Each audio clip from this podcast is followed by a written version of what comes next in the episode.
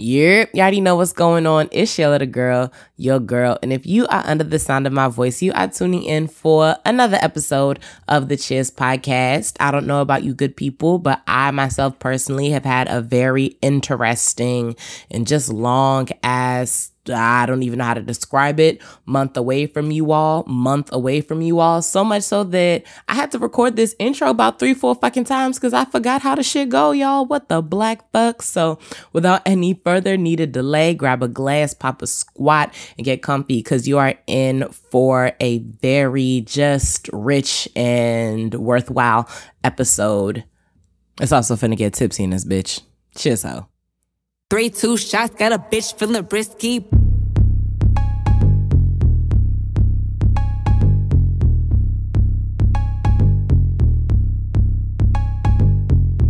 So witty how I feel doing numbers. I put rims on a hot pink Honda. Lip gloss on, it's a pretty bitch summer. Take it how you wanna. I put it on my mama. I heard around town, I'm the baddest ever. Bitches love saying how they face did it better. Had it hoes link up, they be mad together. I could do the splits with a hundred spread and better. Knew the head was special, he giving brain like a geek. See your cologne, that shit'll bring out the freak. Fuck a fake nigga and a pick me bitch. Mouth slick, lunatic, leave a dirty dick. Good morning, good afternoon, good evening, whatever time of day it is that you are listening to this. Welcome back to our program. If this is your first time here, welcome to our program. For the hoes that's been here, I have missed you. Oh my goodness. It's it's been a, a, a cute little minute since I stepped to the microphone, you know. I life that's the statement. it just it pulled up and it just hit me hard and I just felt a very it was just a blockage. I felt a creative blockage that wasn't allowing me to commune with you all in the way that I would want to commune with you all. And rather than force myself to produce for the sake of production. I just needed some time away, some time to figure out what's going on with me and what the fuck stories I want to tell. So I'm happy to be back. Happy that I did whatever mental gymnastics I needed to do to strengthen myself and be back to share with you guys. I missed you. I hope that you all have been drinking your water, keeping up with your shit, minding the business that pays you the business God gave you.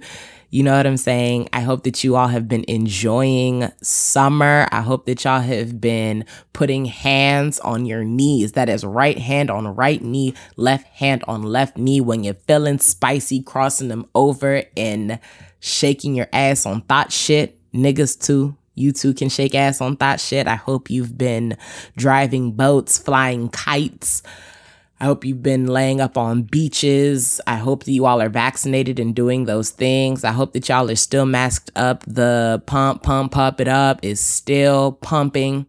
So let's be respectful of ourselves, of others, especially our youngins and our elders. But other than that, have at y'all. Period. I don't really want to too much talk about my feelings because I am emotionally drained to be transparent with you all. And that is where a lot of my issue has been coming from is that I am very much so emotionally drained, but I have a lot of emotional labor to do and just negotiating with myself the proper way to go about handling my affairs while honoring my mental state, my physical state, and what is going to prosper me overall. I am well. I accept all prayers at all times. But ultimately, I am making efforts to choose ease, joy, and peace I am very excited to be celebrating two years of being all up in your ears, raggedy and ratchet, proud, and making toasts with you all. You know, Hopefully, we can make this celebration of two years of Wang Dang Doodle and continue on just being stubborn, brazen, and unapologetically expressive in this third year of the podcast that we're about to embark on. Sheesh. I don't have a girlfriend qualm. I don't have a TikTok. I just have a random ass point that I wrote down in my notes. And I was like, the next time I address the microphone, I just want to say this. Um, completely unrelated to everything we're going to do here. Maybe not completely, but whatever. I just feel like tall niggas are mediocre. Um, I feel like tall niggas don't really try hard to be whole people. I think that, especially tall, fine niggas, I just think that most of the time they think that their height wins because, of course, we women, and I am guilty, and I don't think I'll ever give it up because that's just what I feel on the inside. Who knows? Maybe I might change my mind, but women are not supposed to be taller than they niggas. It's just not proper, whatever, blah, blah. So they understand that most women are looking for niggas that are taller than them. So I just feel like most niggas above six one are just they don't try very hard to be whole people because they're just like fuck you mean I'm fine and I'm tall. Um, I'm here. What else do you want? I, I look good standing next to you. And that is just very irritating in my life.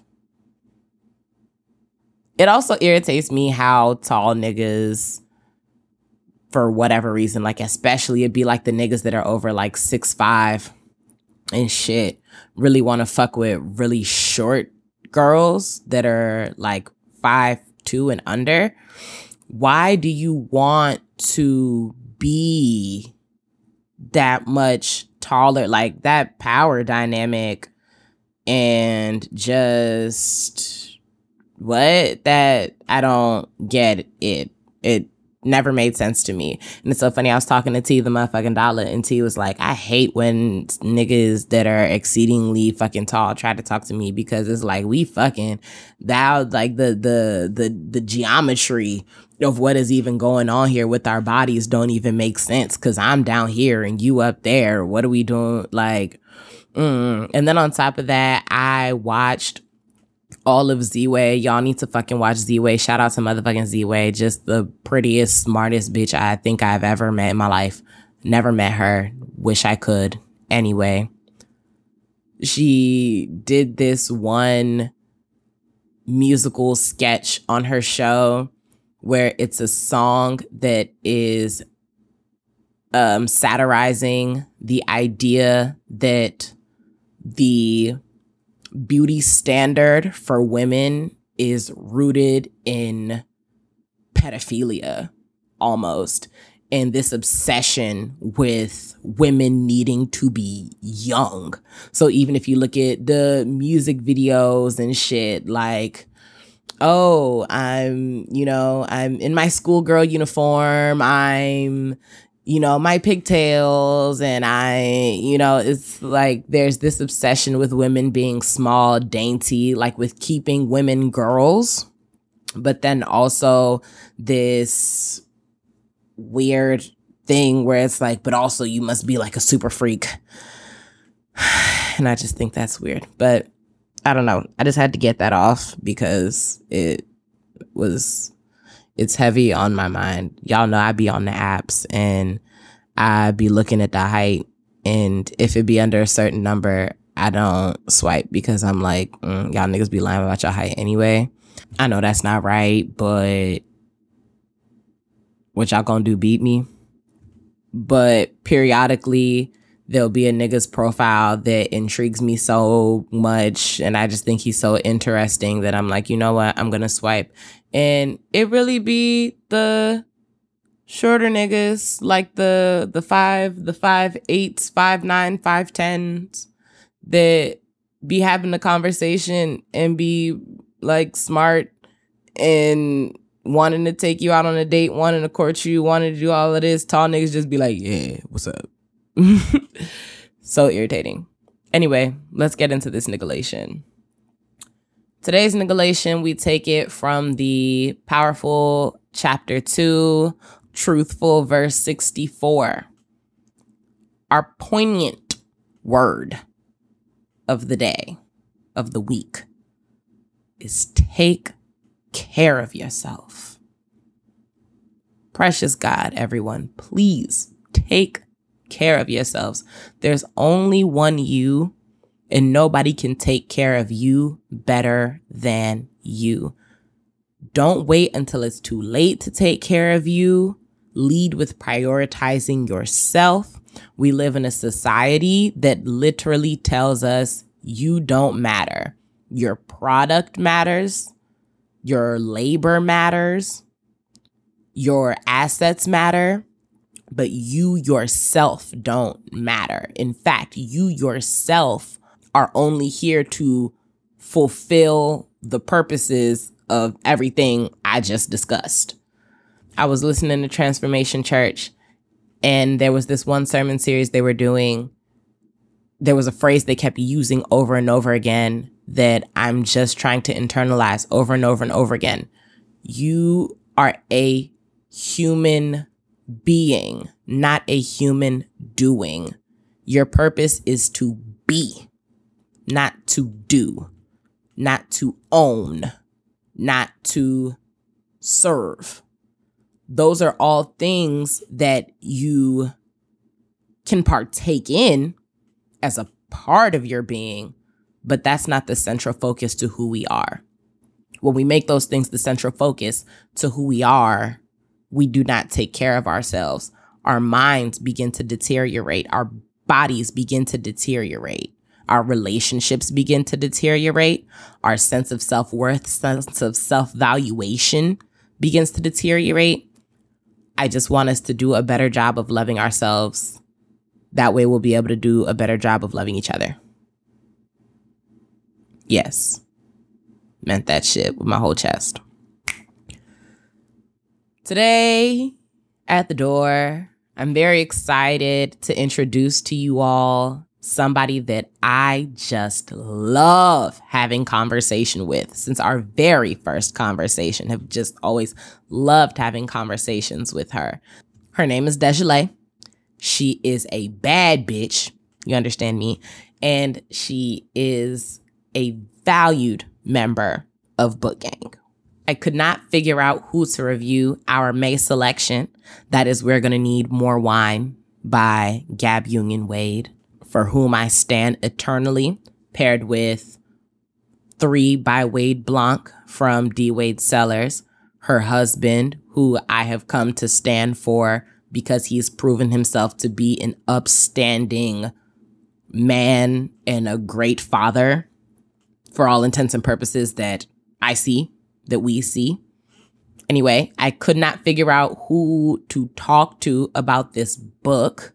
I wanted to talk to Cottrell about this book just because the levels on which we identified with Gab as a woman, a black woman, a dark skinned black woman, a type A black woman who was raised to be bigger, badder, better. But I wanted to bring a fresh voice fresh perspective from this woman who I enjoy conversing with, think is brilliant, a spicy bitch for the times, and you all are gonna love her. Formal warning, trigger warning. There is discussion of sexual assault.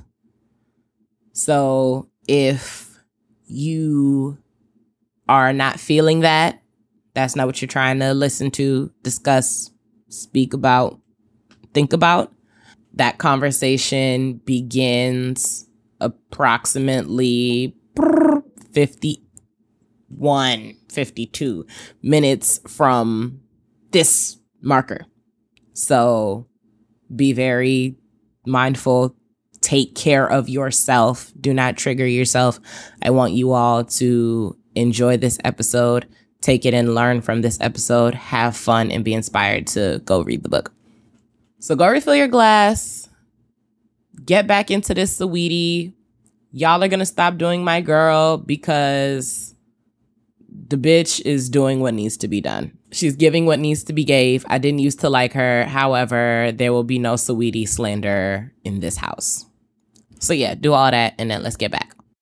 Is untouchable. I'm like a lunchable. Play like it's all fun and games till I'm done with you. Someone approachable. I'm unforgettable. Bitches is all talk. This ain't no interview. Ooh, all that drama and that gossip, you could miss me. Ooh, how the hell a broke nigga try to fix me? Pretty bitch, someone got the whole gang mixy. Three, two shots, got a bitch feeling risky. A hundred down to one ten, getting sideways. I told the bitches my way or the highway. Double parked in driveways on 5Ks. The Instagram shit was cute. We'll tape his block later. Laugh now, cry later. There goes another cloud chase. I seen that little shit you was up and it wasn't about Nathan. If you don't want to war with the done and about face, we talking about my wrist and my neck. The price was outrageous. All right, all right, all right, all right, all right. Today on the motherfucking line, long motherfucking awaited. I don't know that that was the proper English. Nope. Let's try that again. Mm-mm-mm. All right, all right, all right, all right. Without any further ado, we have a long motherfucking awaited episode going on. And today at the door, there it is. There it is. We have the damn motherfucking smart Dejale on the line. Fuck it is, girl. What's up? What's up? What's up? Welcome. Welcome to the Cheers Podcast. Dejale, girl, we are so happy to have you. Thank you for I'm- being here. I am extremely thrilled to be here. Um, y'all know how I feel about podcasts. I love them, and I love this book. And the one's not too bad. And the playlist is is a major is a major key, major key. Um, listen, y'all. Dejale, when I tell you that Dejale is the MVP of book gang, like I think Dejale came in. I think she done only missed one book. Yeah. She and that and that's just because she the, she wasn't in the gang that month. Month that she entered. Since she entered, she done caught every selection. She done drank the wine. She done pulled up to every single review. At the end of every review, who at the end, who, who there at the end? Me and Dejale talking shit. Everybody done left. Oh, I'm going to bed. I got work tomorrow. We still there talking shit Okay. about the book. I got to be at work at what- five thirty. Be like, it's okay. I'll figure it out. Listen, so thank you so much for being here, for coming to discuss this May selection. This is a throwback, y'all. It's the first day of July, and we just now getting to the May selection, but it doesn't matter because this book is fucking timeless. Okay. Absolutely. All right. So, yeah. Um how are you doing? I know that you just came back from being a bad bitch by the water. All right. I mean, I'm doing really well. Lava Rocks only messed up one toe. Had a fight with a mosquito, but ultimately I won. Yeah, mosquitoes are a thing on Hilo, so just be careful of that. That's the wet side of the island, so there are more mosquitoes over there. But uh, I discovered I love lilikoi. It's a type of passion, well, it's a cousin of the passion fruit. I had it on What, what's the name of the fruit? What is it now? lilikoi? Lilikoi? Yeah, which you need to have a nice Hawaiian man say it to you, and then you really will like lilikoi because that's what made me. give it that vibe. Ow. the bartender looked at me and first. He said, "Oh, you you gonna want the liquid martini?" I was like, "Okay, I'm gonna want the liquid Ow. martini." And I Ow, stayed- I. Stayed that the entire time I was there, whether it was like alcoholic form or not, food. It is amazing. Also had sour mango, which I didn't think I was gonna like, but Mm, I prefer it to regular sweet ma- mangoes now. So I love I'm that gonna for be at you. I'm gonna be at farmer markets looking for sour. I love that for you. I love that for you. Do y'all hear my bitch? She out here traveling eating foreign fruits with fine foreign niggas. Okay. Oh, yes. Introducing us to things we ain't never known, eating the alternate versions of the fruits that we're used to, us peons and regular folk back home. Listen, cheers to Desjalay. Thank you. cheers to Desjalay and her bad I- bitch ass. I mean, I made a decision on April 3rd that I was going to live my life. Amen. Amen. Listen, if Desjalay be living her fucking life, y'all. Desjalay be living her life. And every single time uh we fucking on every single time we talk it on the chat after we didn't finish discussing this book, what we talk about, Desjalay talk about some, I'm about to go on a date with this um this motherfucker here, this motherfucker here. Yeah, I'm about to go eat here. Da- is always out and about, and she a fucking lifestyle. She shrugged her shoulders just now, like, yeah, that's what I do. Like, I like food. Oh, you inviting me somewhere? All right, let's go. Desjalay, like, I'm picking a restaurant. We going. Okay, so I saw a post today. Um, and it was like niggas always on here complaining about getting used for food. Were you used for food or did you not get a second date and you salty? How Mm. often is it the first versus the latter? I mean, lately it's definitely I've always given them second dates because I I just know that like everyone's nervous the first time around and you know, like let's just get the nerves out of the way. We'll have another date where it's kind of like more of a sit down thing, um, and go from there. Is when the third date happens or do- doesn't happen. Um, I be politely rejecting people here and there. Like, you know, I just don't, you know, chemistry's not right. So sorry. Thank you though. When is the last time you rejected somebody and how did you reject somebody? Or how did you reject them? Um, I would definitely say probably a customer hit on me before I went to Hawaii, and he was trying like real hard to get my number and everything and to talk to me, and I was just like, "No, I'm good." He's like, "Oh, so now you're not being nice?" I said, "Don't confuse me having customer service and Come me on. letting you have free access to me as being the same thing because it is not, sir. You can have whatever you want on the menu, but you cannot Ah. have this." How? Tell them. Yeah. Then I had a blank. Purr. I had somebody recently like slide into my DMs and I corrected them because they were just like hot girl summer. And I was like, oh no, it's hot single girl summer. And they were like, oh, and I've been missing the chance to slide in your DMs. I said, well, you here now. He's like, wasn't shot right out of the gates. I said, I, I give every man a chance to show me his worth. And then I decide if your application's been approved or not. Listen. Listen. Now, if this is not confidential information, you can share it. I just feel inclined to ask you. So I know we're supposed to be talking about books, but y'all listen. Summertime, it's hot. I ain't giving y'all no episodes since the first day of summer, so you know we got to talk about that. That shit. Meg then gave some music. You know what I'm saying? We got to talk about She know hot girl summer while she was in escapades. You know what I'm saying? Hands on your knees. Um.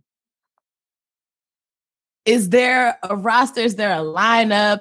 You're still accepting applications. Um, how uh are, do we have more rejections than acceptance? What is what are, what is the state of Desjalay Enterprises right now? Um, definitely going to self uh, focus mode. I have my LSAT coming up in about a month. So Scholarship. I've been, you know, I've been thinking about getting back on Bumble to get more people in the rotation, and then I'm like, that's just a lot of work, and these men gonna get mad when I disappear. So no, because I have had, I don't connect my uh, Instagram to any of my dating apps There it is. For the reason- that occurred. I had a man literally hunt me down because I let the 24 hours, eh, you know, expire, and he was like, "How dare you swipe and then don't talk to me?" And I was like, "Oh, okay." Like I looked at the message, you know, he did Desjardins wanted to respond and say something, but then I was like, "Nah, I'm gonna, I'm gonna leave him there because obviously me ignoring you, like, was enough to set you off, so you can be set off over there." Dare me? Yeah, How dare these niggas be bold as hell on the internet? Do you understand me? These niggas be bold as all hell on this goddamn internet. No, they are they are outlandish a lot Just- of times and very entitled to your time, your space, and I'm just Mm-mm. like, mm, no, I'm gonna be selfish. I'm me, Mm-mm. myself, and I first. Nonsense. Nonsense. And that's what I love about you. Me, myself, and I. That's one of the principles that I've noticed you carried about yourself from the first time I met you nearing a year ago. Shout out to the gang gang. So yes, I'm I'm I'm just I'm just so happy for the person that you are and the experiences that you have, the shares that you and the I said the sherries that you store with me, the stories that you share with me. Y'all, okay. Um You, the way good. Blanc is, you know what I'm saying? Like, the way block is. Um, let's talk about the way block Let's talk about the way block Why not? God damn it. Since uh we can see that it is doing things to uh, me. So today, our special selection and our selection in the month of May was three by Wade Blanc.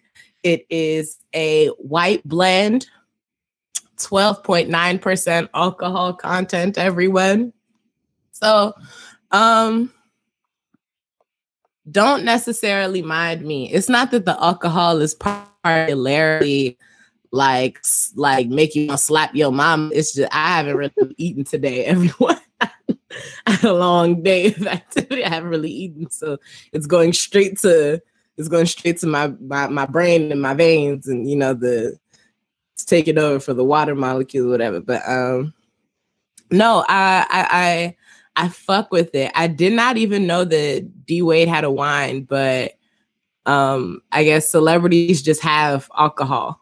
That's just what they do now. Yeah, I did a little background research like on his winery. It came for his love of drinking wine with his wife and then also with his teammates, uh, Chris Bosh and LeBron James when they were all in the heat. And then I guess he frequents Napa Valley often. Mm-hmm. I'm telling you, when you get money, when niggas get money, them expensive habits just get the habiting. Okay. All Yes. right. Listen, let's get into this bottle. I always like to read the bottle. What do we have here? Um, nothing. Simple. Three by Wade. 2019 California white wine. We got his name, Jayson. Paul, Paul, Pahlmeyer. There it is, Paul Pahlmeyer. Um, Sounds like cellared and bottled. And then we have a warning from the government. Fuck the government. Um, we ain't got no wise words. Usually niggas be putting some wise words on the bottle, something like that. We ain't got nothing like that. But it's a very nice bottle though, y'all. It is a very nice bottle. It's like olive green. It got like three lines on it, you know, like nice, aesthetically pleasing. If you go to the Cheers Instagram, I posted it the other day, so you can It's see it there. Giving me like feng shui vibes on the front. Yeah, yeah, yeah. Definitely um at the risk of sounding racist, some kind of uh Asian spirituality inspired artistic things going on here. Like those are the only places I've ever seen art kind of or the only cultures I've seen kind of art coming like this from, but y'all know. I mean, he could have been inspired by it. I know he he is kind of like almost on the same par level of how much Kobe was loved um in Asia and throughout many Asian countries. And I know that like he had shoes over there. I think he's hosted basketball tournaments over there as well too and traveled over there. Um because if you think NBA players are big in America, just just go to some Asian countries. They are they're more famous than their president sometimes or whoever is in control of their government. How you going big on big? Um But, but looking at it yeah, on the website and saying that it's supposed to like give you vibes of like summer melon fruit. Um, I'm not tasting that. Desiree said, I ain't getting yeah. Um the flavor profile that I um put on the reading guide, which is what I got from them and from other um vinters, I believe that is the term. Um the spring lemon blossoms, honeysuckle, um, medium body, snappy, refreshing, summer melon, fruit characters. Yeah, it's versatile, wide range of foods, daytime picnics, summer nights. Yeah, no, I would take this wine goddamn anywhere. I would take Well, this wine goddamn anywhere. Definitely when I want to be a fancy bitch because it's drier. It leans a little bit more on the dry side. It's not that sweet, um, but it's not as bold. Last month's wine, I don't know if you did last month's wine. Um, yes, you did because we talked about it. Black Girl The- Magic? The Black Girl Magic Red Blend. Yeah, I don't like reds. Um, but I drank the whole bottle because You know what I'm saying? The bottle got alcohol. drunk because we don't waste alcohol, but that's definitely something that I would restrict to dinners, like places where I know like I'm putting for like I have my collarbone out, bitch, and I'm you know what I'm saying? There's like a like a heel on, like I'm being a bitch, I'm working the room, I might be eating a Wagyu steak. That is when I'm drinking Black Girl Magic Red Blend. I feel like I could take this anyway just because I feel like white wines are generally lighter, period. Um, which is why when it was like medium body is snappy, refreshing, I'm just like, yes. Like I don't feel I feel weighed down by the red blend a little bit, even though I, I still find it good. I didn't think it was disgusting or bad. Like, "Ah, I can't drink this. It was just like, whew, this is heavy. But I like this. It's still not as sweet. Um, I wouldn't just like go a bottle like rose. Like I always go back to the roses and even the Niagara that we drank that one time. And those are the bottles I would like on some ratchet shit, like walk around down the street with that bottle in my hand and drink it like it's juice, like throw it back. you know? Uh, no, that's what I was able to do with the Black Girl Magic. Like after the second glass, I was like, okay, I can just drink this. I'm buzzed enough. I can just drink this now. Like it's You time know- to go. The Black Girl Magic Rose, right? Yeah, like what are- what are we getting into? Because I'm gonna need you to order Uber, but let's go. You know what I'm saying? Like throw caution to the wind. We just finna walk around with this bottle. Um, definitely not what this is giving. However, I would totally take this to the not fucking fireworks. Are y'all kidding me? Stop the nonsense. it's that season again. Oh god. But um I would definitely I would take it with me everywhere. I would not drink it in the act of mo- I would not drink it in motion everywhere. Like I'd put the rosé in a cup and move. However, if I'm like, "Oh, we're going to a picnic. Oh, I brought a bottle. Oh, we're uh, going to a friend's house for dinner. Oh, everyone, I, I brought you a bottle. Uh, oh, supposed we to go on a boat ride, and it- I'm supposed to go on a boat ride in like three weeks. I literally was like, I might just get another bottle of this, and I might just get his rosé one too. There you go. You know what I'm saying? I feel like this is fitting for every occasion. Yeah. So I like this. So I'm actually going to put a little bit more in my glass. I was saying before, I was like, I don't know how much I'm actually going to drink tonight. But yes, no cheers. Cheers, Desjolais. Cheers to the Wade Union clan. Period. Yeah, there it is. Boom, boom. We love to, we love to see it. We love to see it. Um, so while we sip on this medium body, snappy, refreshing drink, um, Honeysuckle.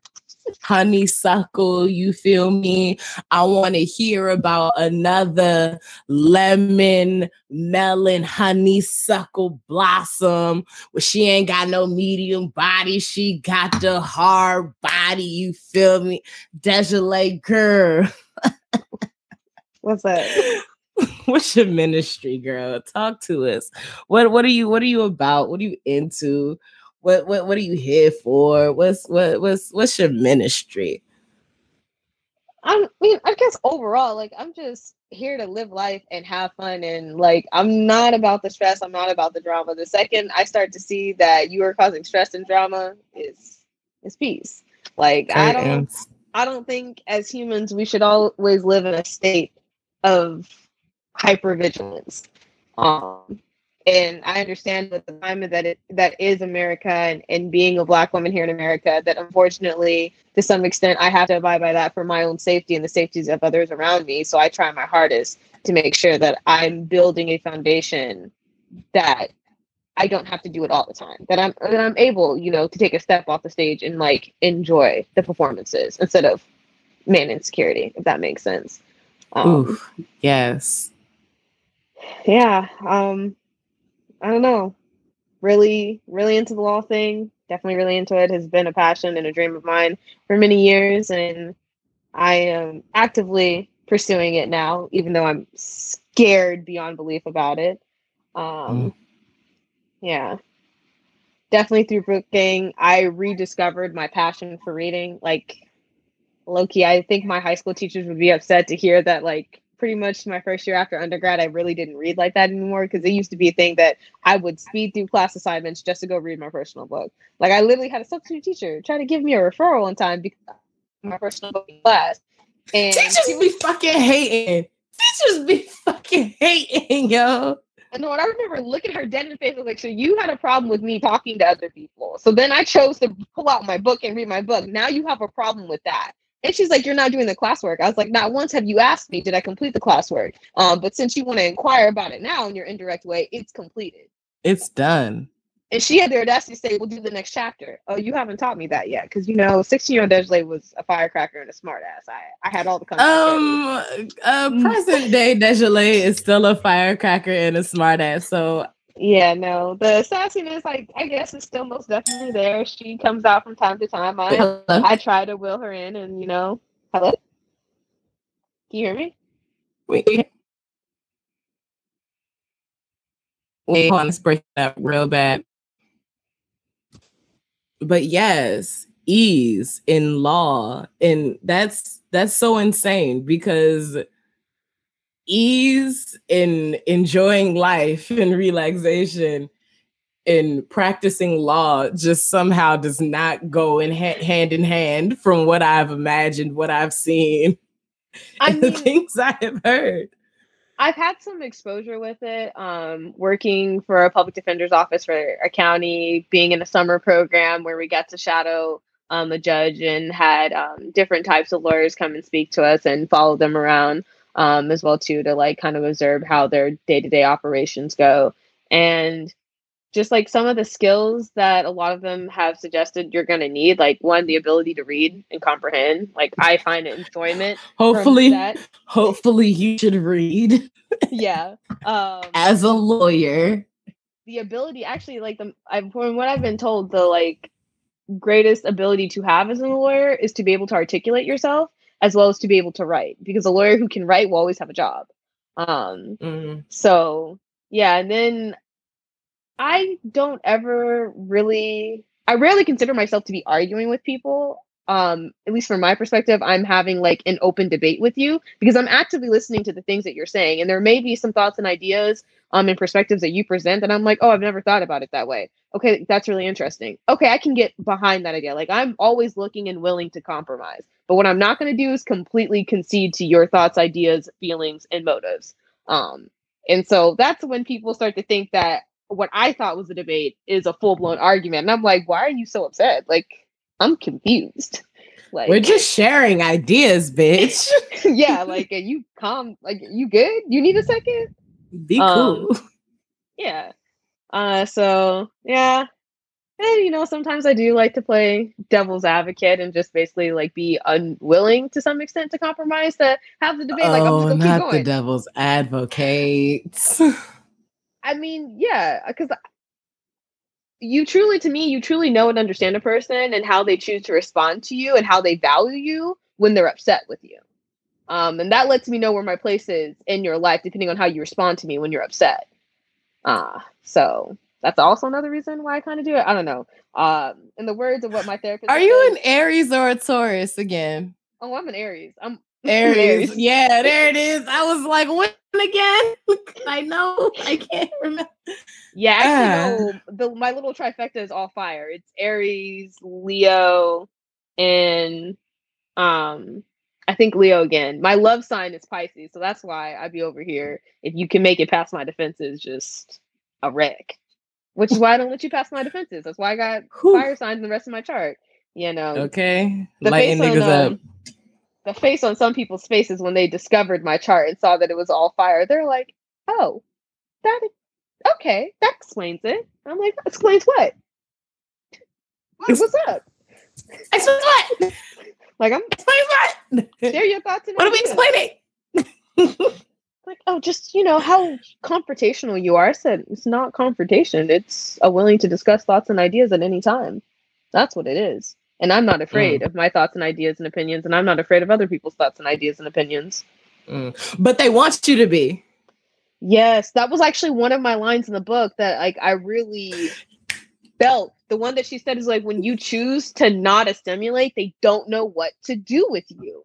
And Oh my because god. I'm like putting myself forward and like moving on in my life, I'm finding in some relationships that I thought were solid and some dynamics in my work life are becoming problematic because I'm refusing to assimilate to the idea of what they think I should be to make me more palatable for them. And I'm just like, nah, I can't keep doing that. It's it's done. It's over with. Not at all. Not at all. And I like, yes, what a fabulous segue into the book because that is definitely something that she talks about in literally the first, I think that was the first question that I even put on the fucking guide was talking about how society pressures um like just different like different peer groups right but for the sake of getting to the fucking point black women right specifically to a fit a mold and b to be comfortable with what you've been given um and Yeah, to- and it's like it- it's it's a whole thing. Like, oh god, it's a whole thing. And when you start to point it out to them and the uncomfortable uh, how uncomfortable they get, they then turn around and make it your fault because you must be doing something because they're uncomfortable, not with what they were doing, but with how you're calling them out on it. And it's like God. I I'm I'm not I'm not here for that. It's not my job to baby and coddle you. Your mom should have done that in the first 5 years of your life. you know what i'm saying Okay? literally crawl back in the womb and be reborn. That's not my business. Um, but yeah, I I love how she starts the book off talking about how easy it is, easy it is though. Ooh, words to fall into going along to get along though right because she talks about double consciousness she talks about i have to find the fucking line i have to find the fuck first of all can we talk about when she was in school she was the only little black girl in the classroom and they was learning about alliteration so they started calling her nikki the nigger. I mean, do you remember that? that had me heated and i was like god forbid if i have a daughter and she comes home and tells me this i'm going to politely look at look at my child's father and be like get the bail money ready. I'm i will be back prepare the fucking bail money because I'm snapping off. And Yeah, how did and- the teacher, where was the teacher at while everybody is sitting around the area rug holding hands, singing Nikki's a nigger about my daughter? choose yeah just choosing not to engage because they were not given the actual tools that are effective tools to handle and have those conversations and to some extent pushing that on teachers who are only going to be in your child's life for that one academic school year it really just shows you the lack that the parents were doing in talking to their kids and probably the lack of exposure they had with people of color and not understanding like well knowing to some extent what they were doing was acting like oh well you know it's fine it's cool it's okay i don't know her her story about the sleepovers and her hair though. That really got to me because like Gabrielle Union, I grew up as a military child. So in a lot of Oof. areas, I was one of maybe two or three. And for some of them, people used to refer to them as being half. So it'd be like, oh, there's only one and a half of you there because it would be a biracial student that was there. So like they only half counted. And like that's literally how everyone would speak back then. And now being older, I understand that like that's wrong. And like I've even done my duty and when I was in student government to like sit down in different circles and to one that was for the uh they referred to it as mixed race and also biracial because depending on what those uh what their preference of being called like some of them have multi races that they identify with I actually sat there and i listened to like some of their stories and i was like wow i'm like like that that definitely sucks to be viewed unacceptable completely by both sides of a coin um as well too so i yeah no but the hair thing gave me flashbacks to sleepovers like like a vivid one of going to disneyland so Oh freaked out my about how to have my hair like so freaked out so freaked Oh my out. gosh. Oh my gosh. Oh my gosh. I found the quote. I found the quote. I had been warned, of course. My parents gave me the pep talk when I started school, the same speech all black parents give their kids. You're going to have to be bigger, badder, better, just to be considered equal. You're going to have to do twice as much work and you're not going to get any of the credit for your accomplishments or uh or for overcoming adversity. Most black people grow accustomed accustomed to the fact that we have to excel just to be seen as existing. And this is a lesson passed down from generation to generation. You can either be super Negro or forgotten Negro. It's actually very accurate advice, but the problem with putting this on a kid is if you're not as good or eight times as good, you feel like you're less than. Not just in academics or in sport. Every kid cares about something and wants to receive love and praise for that particular quality or ability. You're always, you are always chasing, always worrying about being exposed as the dumb black kid, the foolish nigger. On one hand, it puts your shoulder to the wheel, so you're always pushing, working, striving. But one misstep and it's over. An A minus can feel like Hiroshima. It's catastrophic because you feel exposed. It's still an A, but what it feels like is dumb nigger. You're a joke. Of course you missed it, nigger. It uh, I had that fear as a kid with every worksheet. Do you remember the time test with multiplication? I became psychotic about those. I would see four times 16 and hear my father's voice bigger, badder, better. By the way, it's taking everything I have not to tell you. I know the answer is 64. like, No, and then it starts to go down a rabbit hole. I was like, oh, me and my rabbit holes, Gabby, I got you. I got You rabbit know what I'm saying? Like what an encapsulation of what it is like to grow up a magical Negro. Oh yes, and just having to be the not even realizing that your peers were asking for you to be a spokesperson of a very big diaspora of people from different walks of life. Like you just start adding in different layers of whether it's their social standing, their academic Right. standing, their economical standing. It's just like, right, and now I'm supposed to be the spokesperson. right. um yeah no definitely a lot and i i definitely felt a lot in her story and it was from her story when she talked about the hair and how like she would perform from them and like do the buckley thing that again gave me a memory of my own being in the softball locker room and us lifting weights and whatnot i at the time was like having my hair perm so you know Oh, baby. and it just stays wherever it is. So I had done some kind of weight or something, and it did that, and everyone was laughing at it. And like thinking about hindsight, like it did make me feel really uncomfortable. But like what Gabby did, used a defense mechanism, like, well, I'm gonna own it and I'm gonna control it now. And yeah, I'm like, wow.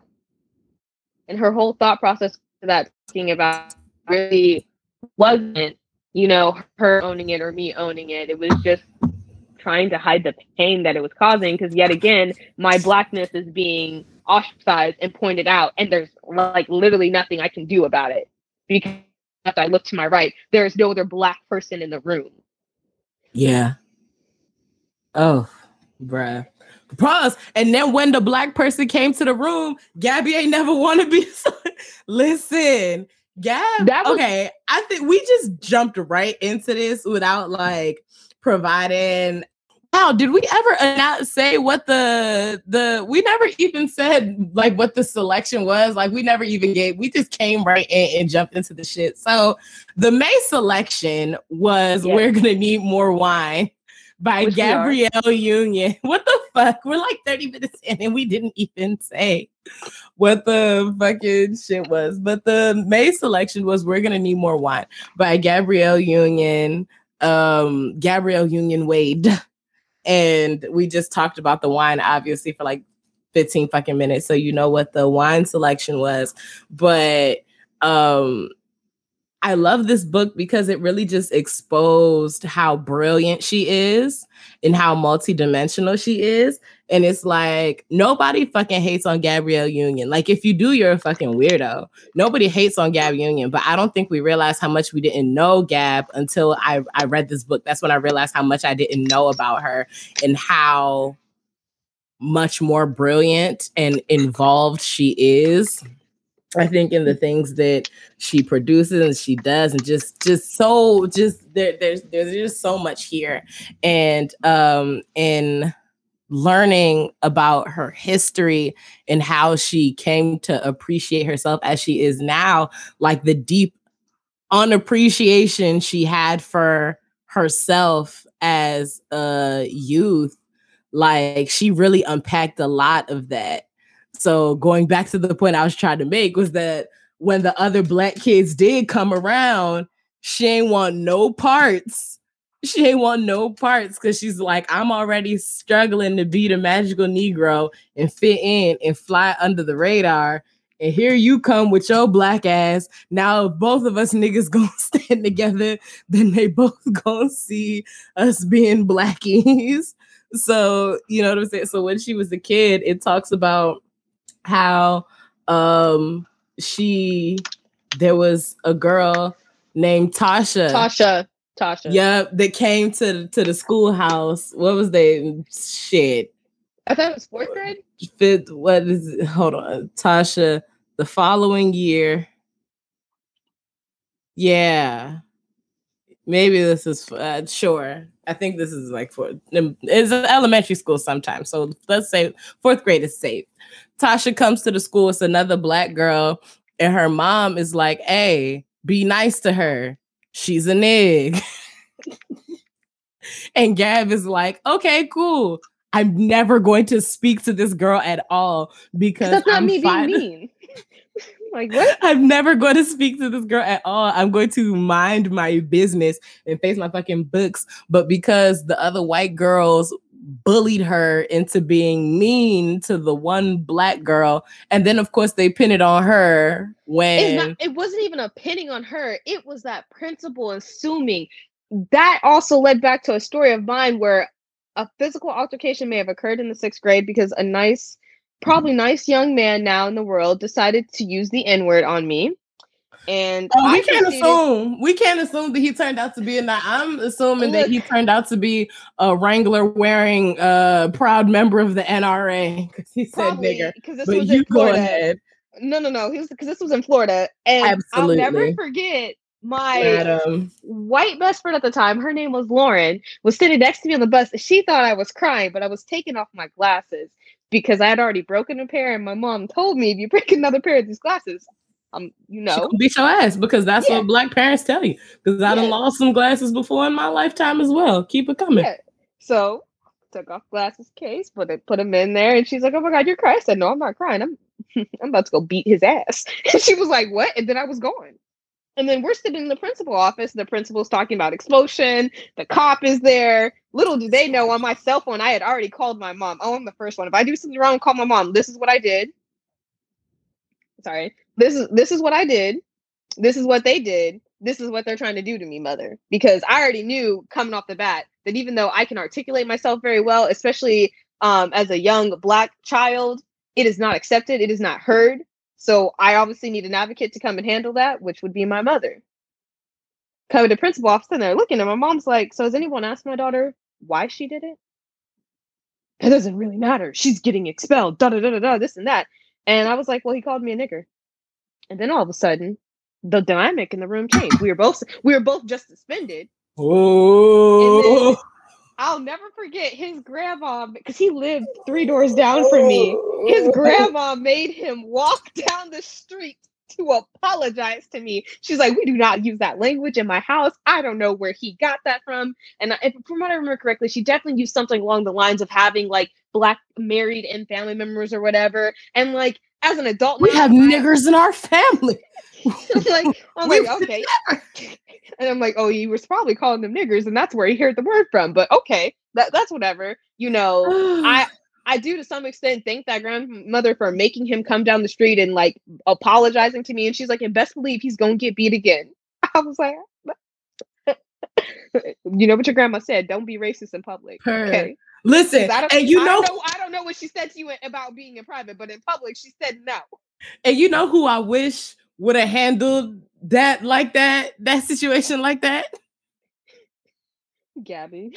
No, Quishan fucking mama. Well, yes, yes. I wish that Gabby would have handled it like you, and I wish Quishan mama would have got Quishan together the way that that little boy got Gabby's mama together. No. Listen, listen. Gabby just went through, I think, a whole lot when she was younger in terms of struggling with what her identity was as the only nigger in her community and what it meant to grow up the only nigger in her community and have all these white friends and fit into all of these systems, especially because it didn't help because her daddy was so anti black as well. Yeah. What what's the term that they use for people like that? Color to struck. remember that and just um another podcast I listened to. She upwardly mobile. what the fuck was that? Oh, there's no! like someone stole a child. oh no! No! I know. Oh, stop that nonsense! Oh, that was scary. I did not like that. Oh no! that was traumatizing. Um, but damn, what was I saying? No, I don't. Oh yes, and her daddy was real anti-black, and we were saying what's the name that we call uh Not all kin not all skin folk are kin folk, but um I don't know if you listened to Amanda Seales' podcast, but she had a whole episode dedicated to those type of people where like when other black people are in the room, instead of having a hand there to help them up, you do everything in your power to push them down and to, sh- and to perform for your white counterparts and your quote unquote white superiors in the workplace and just in life to be like, look, look at me, I'm performing well. Like, give me the award, give me the prize. Um, they also back in slave times they had those people like that too, where they would some. the yeah, we that one. We can go with that one. Yeah. I was about to say, I don't know what word you're looking for, but coon is what I hear. Her daddy was a coon. her daddy was a coon. Her daddy was a coon, and we'll get into her daddy because I have very, I have very vigorous feelings about her daddy. But Same. um, anyway, her daddy was just like very anti-black. Um, and so uh it didn't help she was the most dark skinned like her daddy was dark skinned married a light skinned woman to try to water down his bloodline. Her other sister came out light skinned. She was the daughter that looked most like him.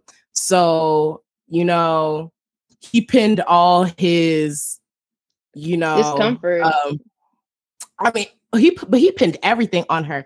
He pinned all his hopes and dreams and discomfort on her. He's like yep you're the smart one. You're the athlete. Like he looked at her in a very um laborious sense like in a very work mule ass sense right? He didn't really view her as like a valid person or like very beautiful either right and yeah. just kind of like very much so judged by the product she produced, which also kind of goes back to what we were just saying with the quote where her daddy's like, you got to be bigger, better, badder.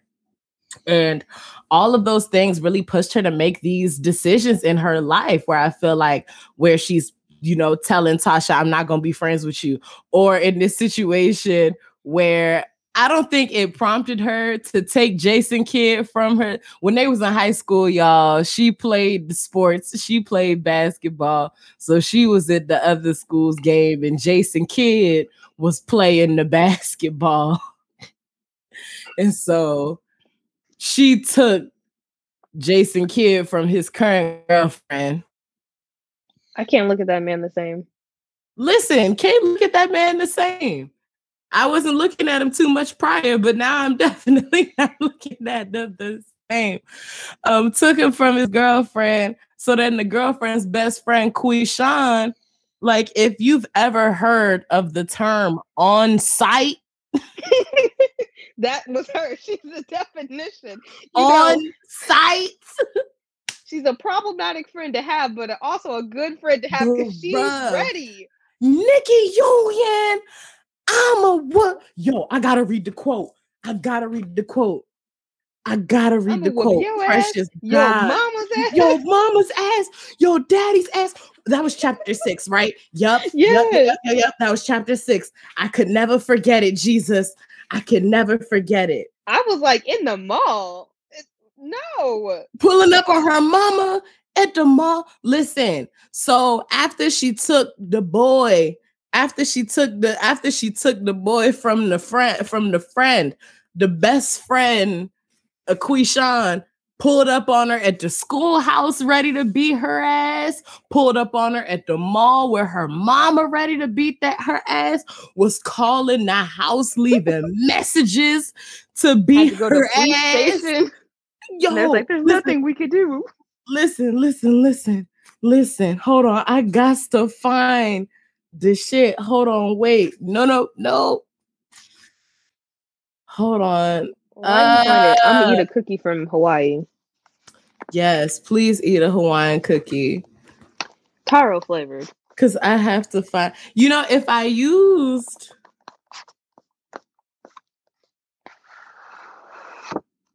uh yes, got it. Boom. Got it, got it, got it. If I use the Kindle, it would be faster. But I feel like I need to flip through the pages on this one because I really this book was really shit. Um, by the time we got home from the mall, Quishan had left a string of messages on our answering machine. This was one of those old school answering machines, and my dad walked in to hear Quishan's threats. We'll just call her parents, he said. And then he made a big deal of looking her family up in a phone book, calling her mother. Satan's mom was not impressed. What are you gonna do? They kids. She let uh she said, let our daughters handle it. He hung up and right away Quishan started burning up our phone. Kelly Union told her to stop, and when she wouldn't, we just let her run up the answer machine tape. Yo, monkey ass dad is a snitch bitch. She said, I'm gonna kick his ass too. Dad being dad, he decided to bring the whole answer machine to the police station. He played the tape for the all white Pleasanton PD. And the at first they were concerned. Then, as Quishan's insults and craziness took on the feel of a stereotypical black woman comedy sketch, they couldn't stifle their laughter. Yo, monkey ass daddy is a motherfucking punk nigga snitch. Put them over the edge. Wait, a blonde cop finally said, trying not to smile. You don't know her? No, I said, I swear. Why would she do this? Apparently, I hurt her feelings because I started dating her best friend's boyfriend.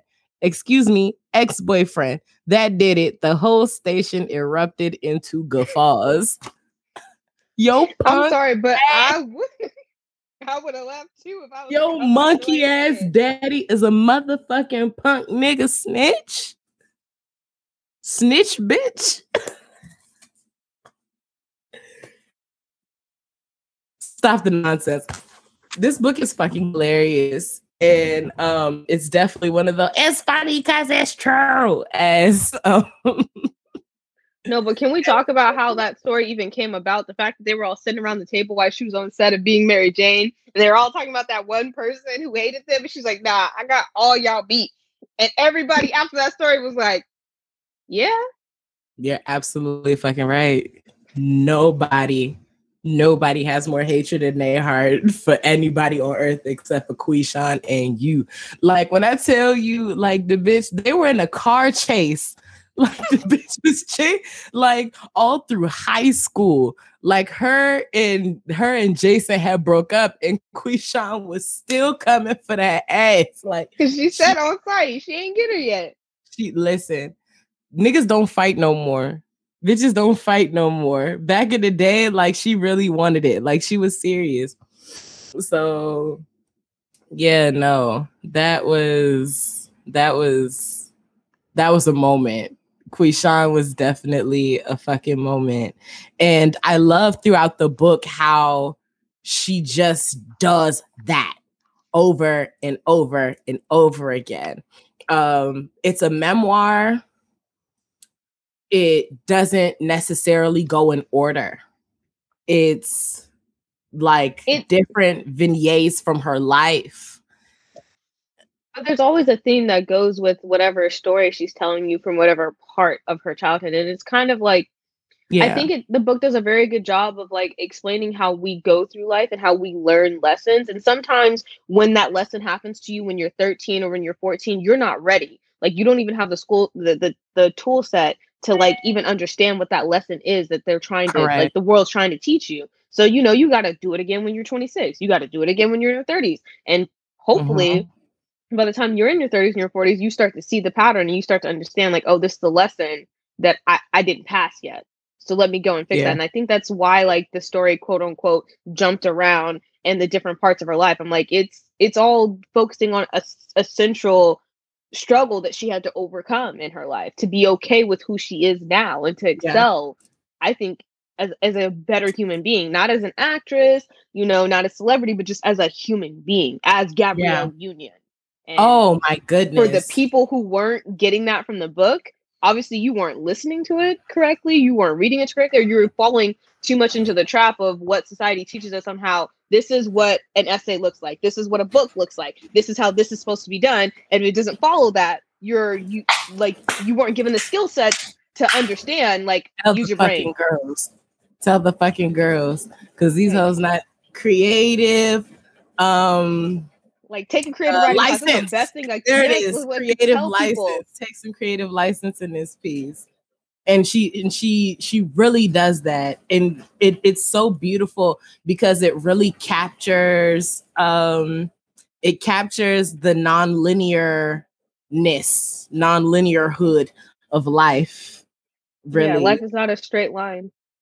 um we were uh you made a point um how you were talking about she did it not to or this is what's going to grow her as a person not as an actress not as a anything like that. That snapped me back to the most um gut wrenching part of the text you know um trigger warning everyone.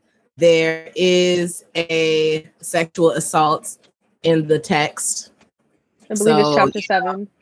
Uh, yes so code 261 i believe is the yep 261 so if you know that's not you know if you're not fucking with the vibes definitely fast forward a taste. Um but i think uh in chapter or um in 261 it does a really good job of capturing in this book overall, but in 261, really something snapped for me where I finally un- like something like a switch really turned off me where I understood that like celebrities is is, is celebrities is niggas, bruh. Like celebrities is just regular niggas. Like you know the celebrities are just people. And it's very easy to see that like when you see like when you meet a celebrity in person, then you see them walking down the street, like, oh yeah, these are just niggas. But when like you read their experiences, like, nah, these is just niggas. So um Gab, uh, I'm not gonna go into detail because for me personally, I'll say when I was reading it, um, I had I was reading and listening to it in the car in the giant parking lot, and I real live just had to like I just I, I I was just to myself for like a hard 15 20 minutes in the car in the parking lot just like and it was so visceral like that I was triggered by the chapter like days later. Yeah, I had to. I was in the back doing dishes, and I had to pause it ended up having to go to the restroom for the sec for a second because like as it was unfolding, I was like, no, like please, please give me another avenue that we're not gonna go to. That like at this point, that is the only avenue that's going to happen. And it was yeah. And it, it was it was violent too. Like it wasn't, I mean, like yeah, it was it was a lot. She was working at Payless and the assault happened while she was like literally about to be off the clock. Um, and, and tying back to the assumption that people had that oh the black girl obviously doesn't like country so that's why she can close the store that night. Right she wasn't even she didn't even want to be at work that night. She wanted to go to a garth brooks concert but everybody wanted to go to the garth brooks concert but niggas just assumed that because she was black she ain't like country music. I like garth brooks by the way so Thunder roll and the lightning strike. He has a nice voice. I was about to say I know like point I, I know like 2.5 Garth Brooks songs, but you feel me? Like I know I got a little sub, you know, but that you know, whatever. Um but yeah, and she's assaulted and now she has to like go like she has to first of all i don't appreciate how her dad made her sexual assault about him. Like how dare you fuck with my property? Like what or do you her mean? boyfriend or her boyfriend either later. Oh we were assaulted. I'm sorry were you in payless that night?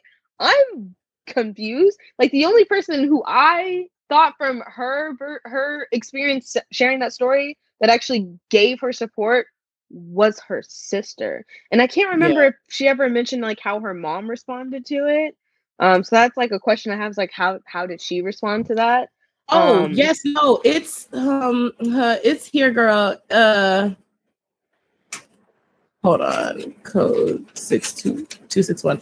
Remember her mom, I mean, she doesn't really go into details of how um her mom responded, but she does talk about how her mom was basically speechless. Her mom didn't know what to say because she had like any advice she had given her previously was nonsense. Like it was it, it was it was it was moot like it didn't it didn't apply because nobody really tangibly thinks about sexual assault.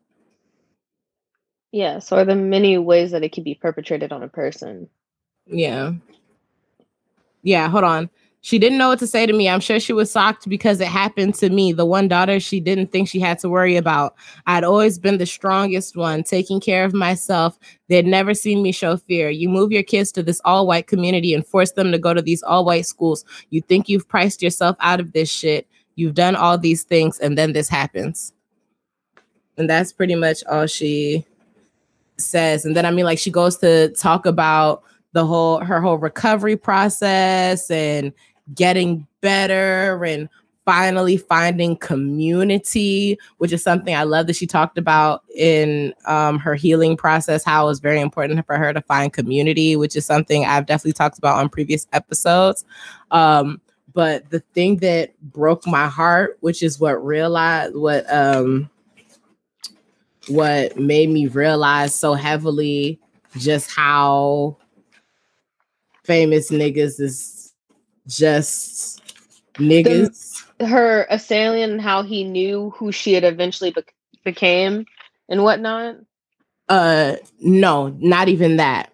She said, um, at UCLA, my life, so this is like after she began her healing process. At UCLA, my life was like that cartoon where someone is walking along and magically a new plank is placed before them with each new step. It felt like there was nothing beneath me, but then each visit, each story, each memory was like another plank.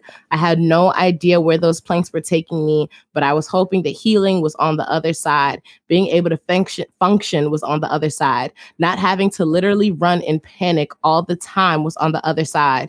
And then before I got to the other side, I went and got famous. And if you listen, first of all, like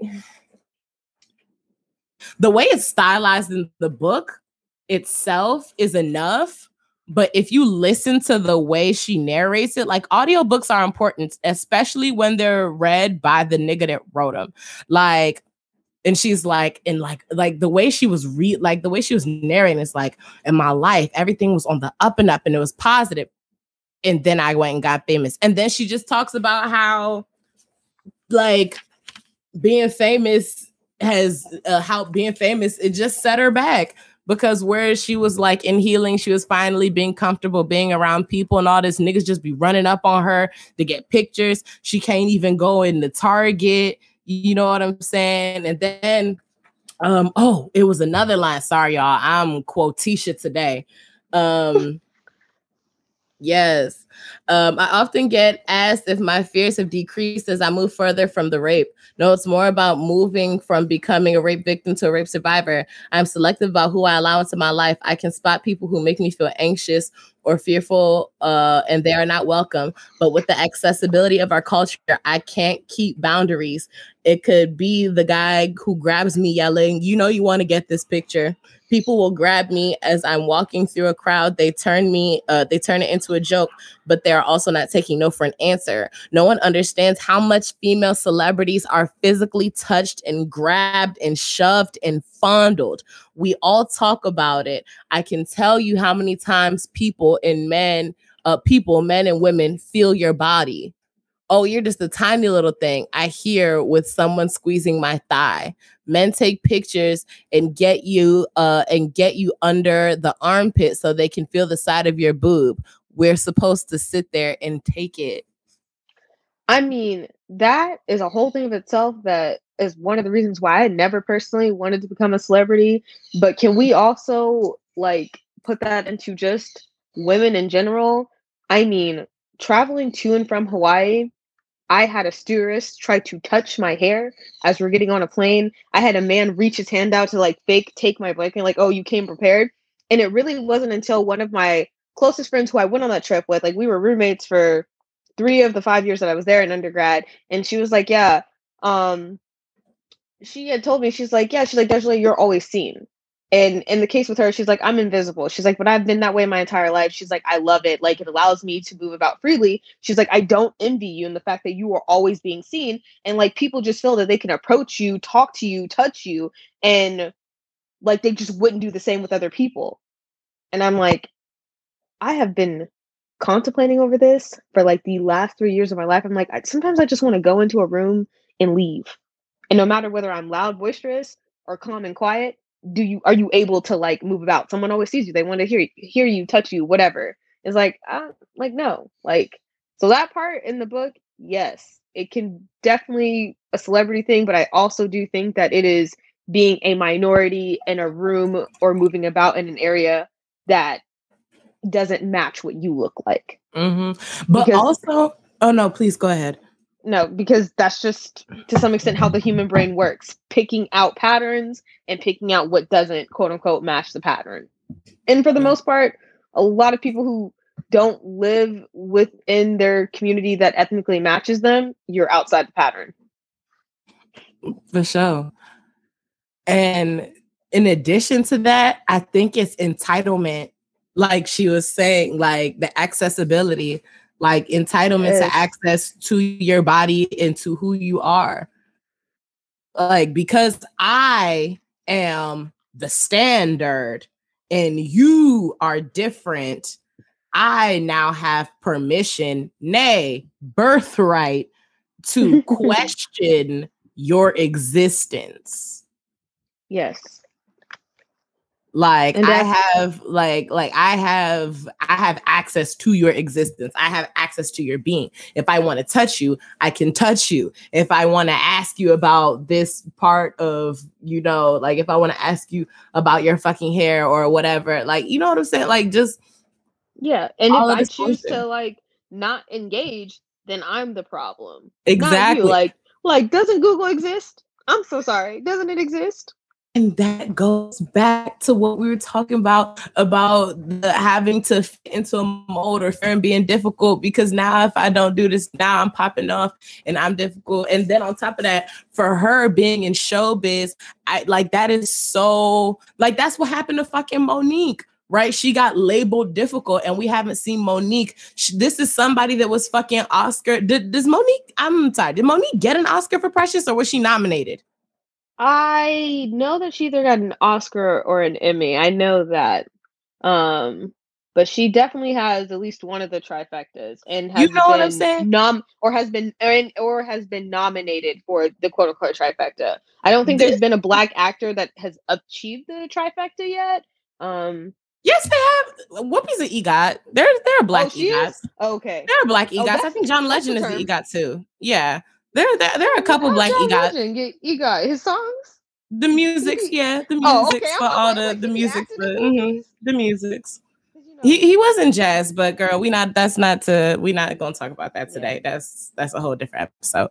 But um no, um uh, my my point though, Mo'Nique, an Academy Award, uh, an Academy recognized actress, has not been given serious work in like 11 years Oh, she has a golden because she was labeled difficult. Like, I mean, Mo'Nique, I, I mean, I feel like she's gotten work here and there, but like me personally, I can't think of have we heard of her being nominated for any Oscars, Emmys, anything like that? Have we seen her on the major motion mo- motion picture? Precious was fucking huge.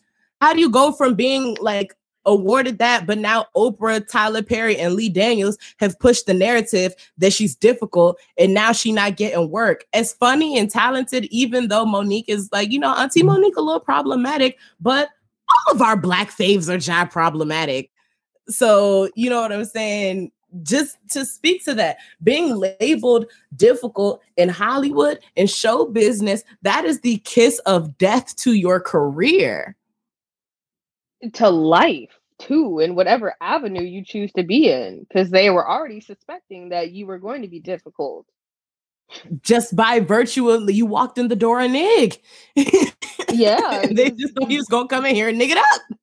unfortunately the uncomfortabilityness that non people of color have simply because as a society we do not push we do not truly push intermingling with each other and actually learning and understanding each other. We don't actually push that. Push we just pin. we just Put we just want to we just want a photo. We just want a photo. We want a photo. Hey all color of the rainbow photo. Boom got it. Good. We're done. We're diverse. We got it. We understand each other. And it's like but saying don't.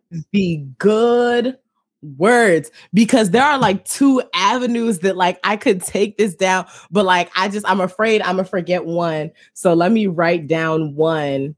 Um I want to speak to the first thing that we were talking about in terms of agency, and I'm gonna get that bodily agency uh thing that I want to get out the way and then I want to come back to diversity and who's at the table because I know you know what story I want to talk about.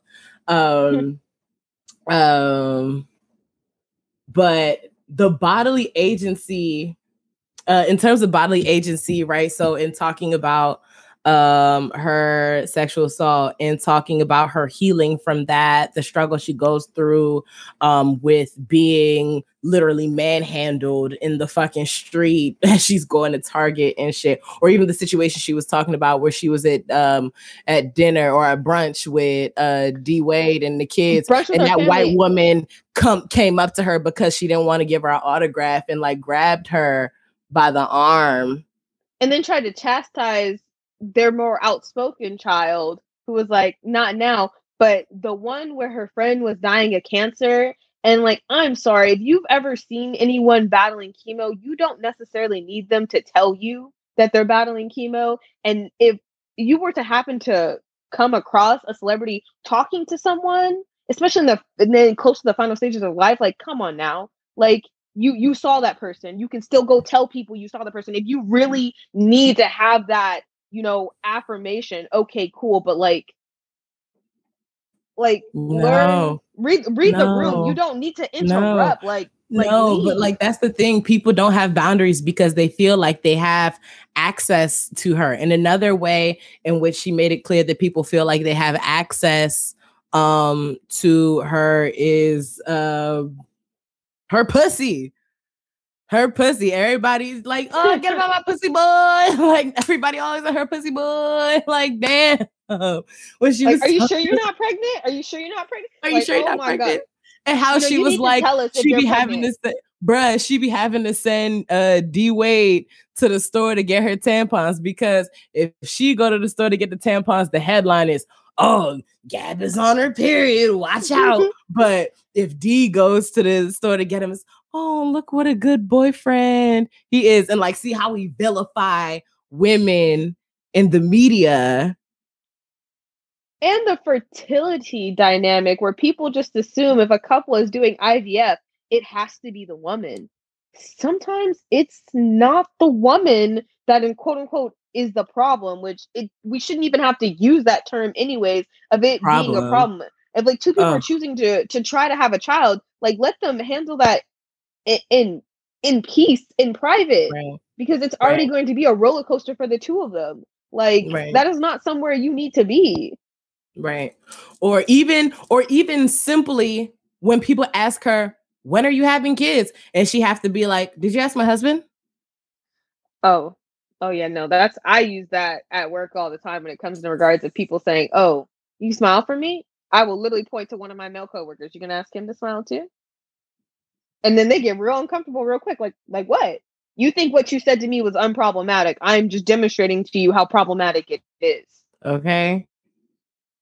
Like i'm telling you i'm telling you i'm te- listen. Repeat when people say messed up things to you is the greatest advice i got. When people say messed up things to you repeat the statement to them.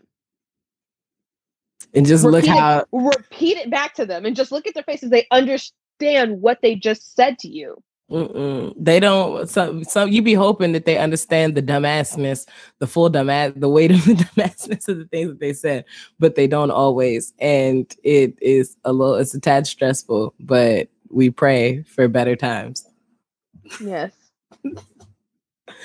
um, but yeah, or even the even um even the on on the note of pussies and things, the expectation the expectations for pussy maintenance while we while we on the topics of pussies.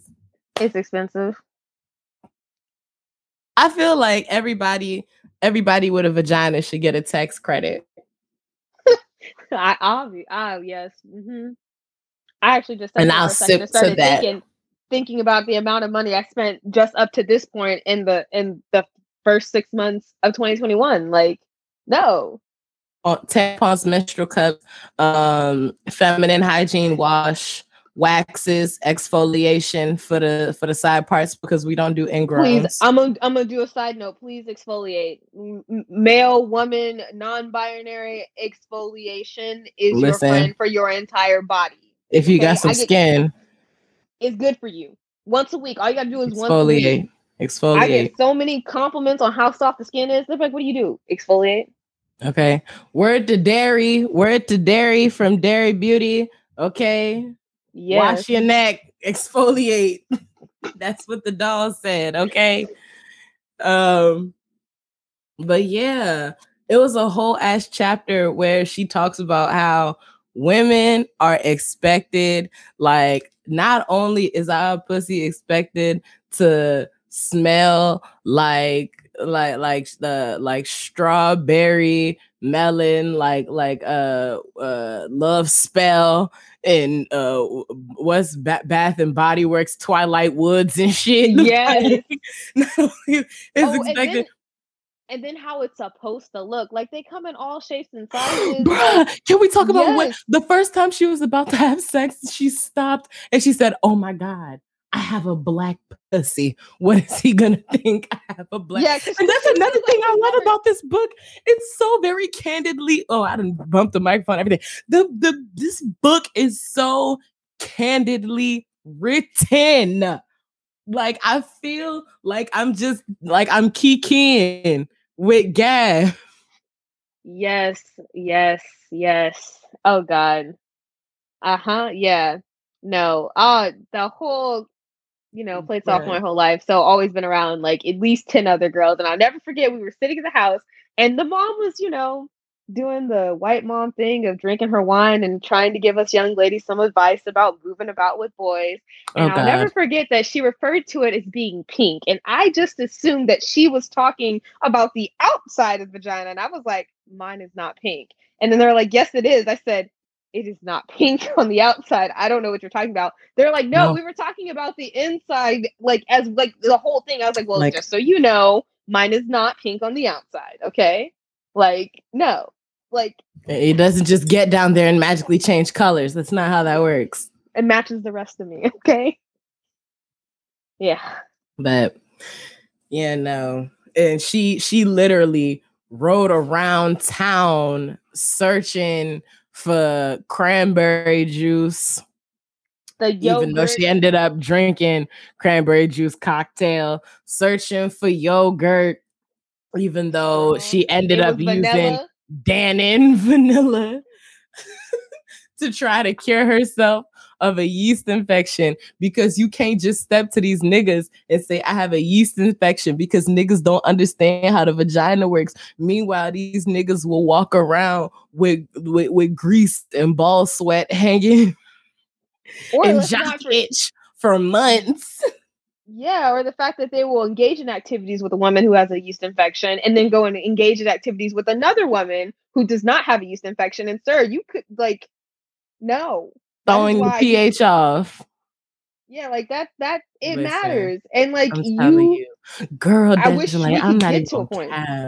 This is why I'm afraid. I'm afraid. Listen, I'm afraid to get back to fucking. You feel me? Because you know I was in a relationship, then I took a break, and now I'm about to get back in these streets. I'm afraid to get back to fucking because you be fucking with these niggas. They be throwing your pH off. You be like, what is this? What is this? Oh, I'm that's not me, afraid. It- and that has occurred to me only once in my life and i had a sit down conversation with them. Every time i engage in activities with you i end up with a yeast infection. I'm gonna need you to wash better or you no longer have access to this. That is just where Mm. we're at dirty work, bruh. Cause these niggas don't be knowing their body, but then also they shit is so external that it doesn't affect them that they don't care. But also there isn't an onus on them to care. Like niggas are allowed to be dirty. It's just an idea that, like, oh, we're we're we're manual labor. Ah, sweat, grr, we dirty me, man. But- yeah so uh but then that also shout out to the read i don't know if you listened to the read it was a whole episode about how Shotty was like yeah i don't know. Like i i'm tired of my boyfriend because we've been we we we've been fucking but i don't like to he don't like to i think it was like he don't like to give me head but every time i give him head i hate uh giving him head because it has a sour taste and it smell funky. No. And you're still doing it. no You're still doing it. I mean, you could even do the politely slide in of like, "Hey, babe, like you know, let's go hop in the shower with quick or something." Girl, Or, like- the man had gonorrhea. The man had gonorrhea. Smell and taste. If I can smell and taste, we can't wash that off. That is internal. There's green. I'm yelling at the. There's green crust. No. Hello, No. There was green crust. no. No. That recounts a story I heard where my friend said she was touching things and she felt a bump and she tried to turn on the light. He said, What are you doing? I said, I would have got my clothes and left immediately after that. Like, no. I was like, which is why I never do anything with the lights off. I need to see and understand everything Oh, that's she happening. be fucking with the lights on. I just need to see and understand everything. You be happening. fucking in the mirrors and staring at your own posterior. Basically, on, Meg, Meg got that line for me. Meg got that line for me. She knew. I I am love I, am an Aries, so you know we kind of like ourselves a lot. Listen, hey girl, Aquarians too, and you know Meg's an Aquarius, so we fam. We under we there's so much understanding. But yeah, no, Gab just gets into so many, uh, just like good fucking rich topics. Um, But why we're on the topic of her and her freedom and liberation when it comes to sex, can we talk about how she's leading the next generation and, and having that conversation. The story that she got in, where that girl recounted about how she was giving sexual favors to this boy. I think she was performing oral sex on him, and you She know, like, I wanted to suck his dick, so I sucked his dick. she was like, okay, did he give you head though? Like, did, did that occur? No. She's like, well, if you guys are friends and you know that's the kind of friendship you want to have, you should be receiving something as well too. And she said another line after that, and I was like, if I'm too ble- if I'm going to be blessed to have kids, that is kind of the dynamic that I want to be able to have with my kids because for the most part, my parents weren't as blunt as that, but they were very open about that because I I am the result of a teen pregnancy. Um, so like my parents were always very open about that and like making sure that you understood and you you understood the power and control that you have when it comes to engaging in activities and how the activities are supposed to be pleasurable for both parties and not just one. And to see each other as people and not as objects for your own sexual gratification. Yeah. Yeah. No, she she's when I tell you Gab, it was it was this book that encouraged me that it's time to hop back on the saddle. Wink. You feel me? Like out of you know what I'm saying? I was on the pussy moratorium and I, I was it was when she she was like, What advice do you have for young girls dating? And she was just like, fuck, Do fuck, fuck, all. fuck, fuck, Do fuck all. everything, fuck everything you see. You can't take the pussy with you when you go. I was like, Gab, you are right. I can't take the pussy with me when I go. I Wait, have to use I'm it so now. sorry. No, now that you've said that, and I don't know if I'm gonna want this part to stay in the podcast because this person may listen to it, but that's the month that I got back on the saddle after my relationship ended. Now that I think about it, Gab was speaking to me in my dreams. Hey, listen, I'm telling you, I read this book and I was like, Gab, you thinking the good thoughts, you saying the good words. I need to get with these niggas, figure out what I want to do with these hoes at this point because, all right, I'm the next generation. Gab wrote this book for me, for a wretch like myself. Yeah, were we also trying to figure out who she gave that advice to? The up and coming uh, black female um, actress as well too. She's a, a up and coming black actress. The only person Cottrell could think of was Ryan Destiny. Yes, and isn't she? She's with that fine, that very fine man from that Netflix show. That's how I was introduced to him from the Netflix show, and then he wasn't he. Um, he was in another TV show too. I didn't know his name. I just would like see him when I would watch those shows, and I'm like, oh, he's very nice. And then I went and found his Instagram, and then I saw Ryan next to him. I said, well, girl, you did good. There it is. good. Oh, that was the one. He was in the New Edition movie. Yeah, okay, that's what it was. Cool. Like, you are, you are very. No, he very was nice. fine. He is very You're fine. very nice. And like fine he's like a he was the kind of the the kind of fineness that like he knew he was fine, but he wasn't cocky about it. Because men who are cocky about it, I'd be like, look, I'm the best thing in this room, so Mm. you could just move. Oh, they ain't got time for all that there. Whew. Okay, this book is so fucking ah. Okay, I got three more things that I want to talk about, and we got to get through them quickly because we are fucking this. The we have this just we could be here all day talking about this damn book if we really wanted to. Wanted to. Okay.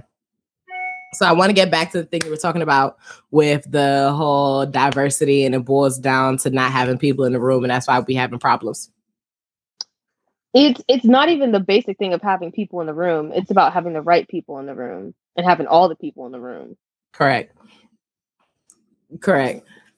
Gab talks about this, and it was so the way she did, like again, just the beignets. Like niggas will tell you a life story, but they don't tell you. Niggas will tell your life story and be like, here, now make what you make of it. But Gab tells you what to make of it while still leaving you to have your own interpretation, which is what I love so much about this book.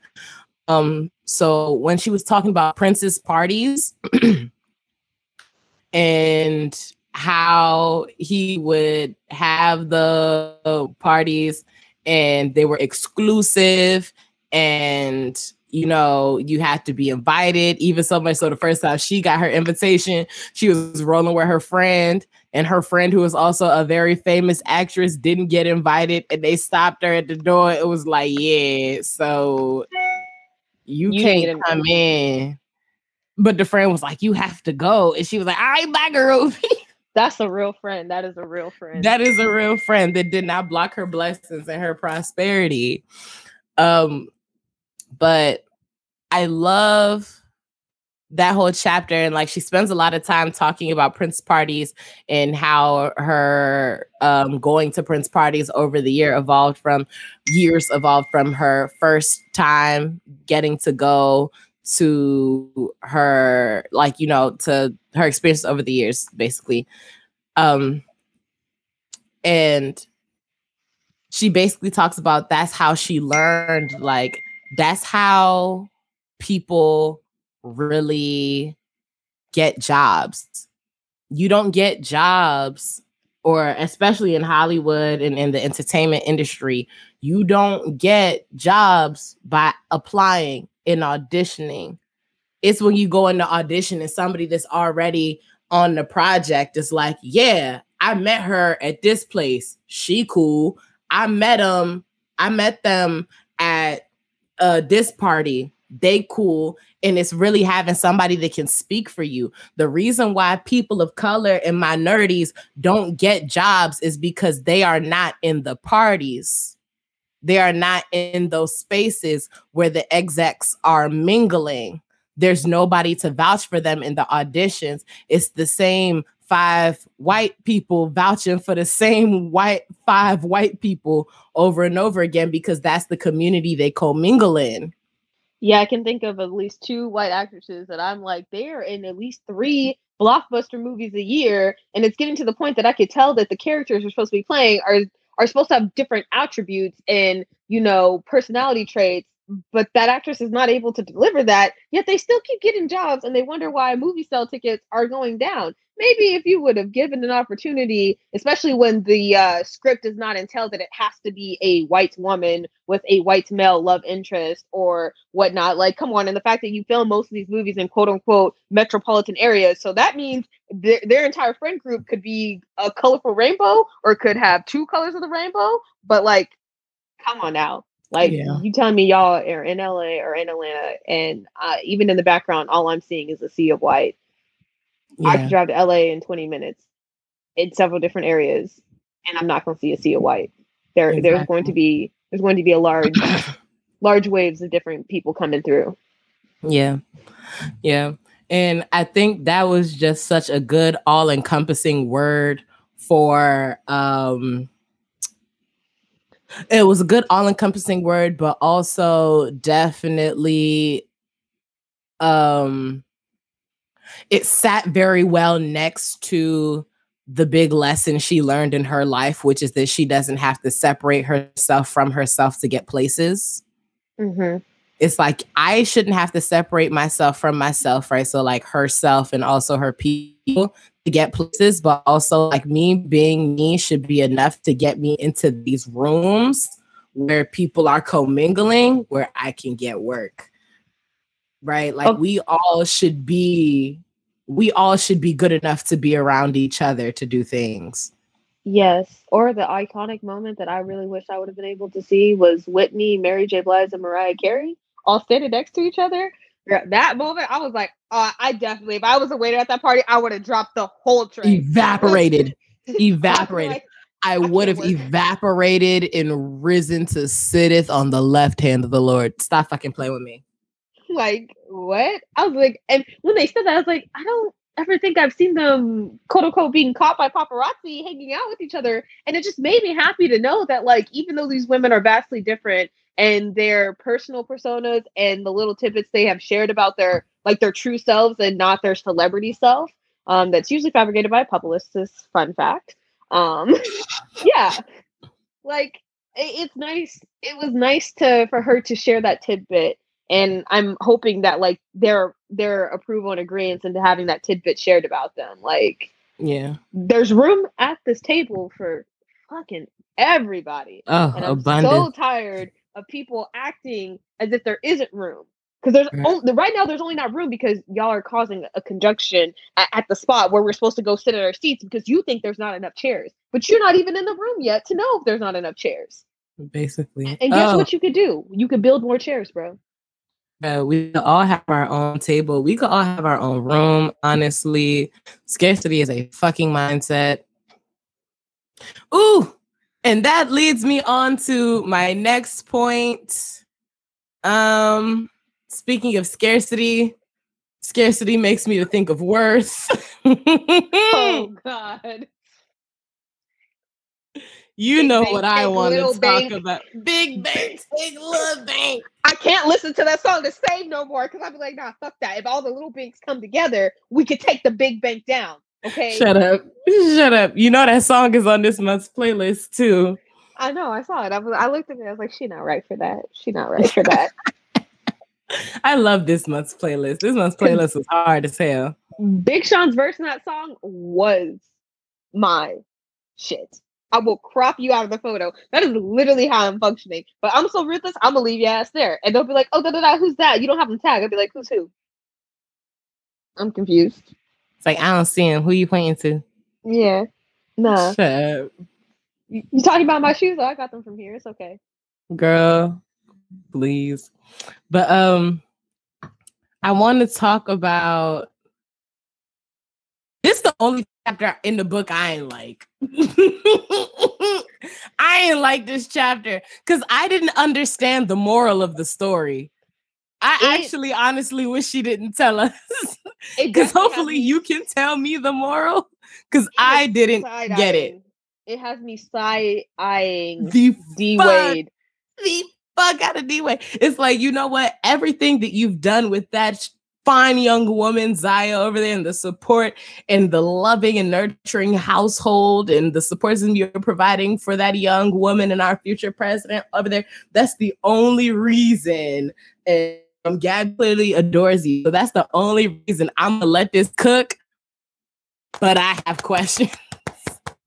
I mean, I in there oh okay so let me let me I, I'll, I'll i'll summarize you and y'all need to read the book because it's definitely more complex than i will remember to break it down for you all but basically when they were getting married in their prenup negotiations clearly d wade is you know richer than her because he is in the nba he is he is an nba baller uh, and And has he was you know in various Miami. enterprises you know what i'm saying getting rings and doing bad bitch activity. However, You did not call him a bad bitch.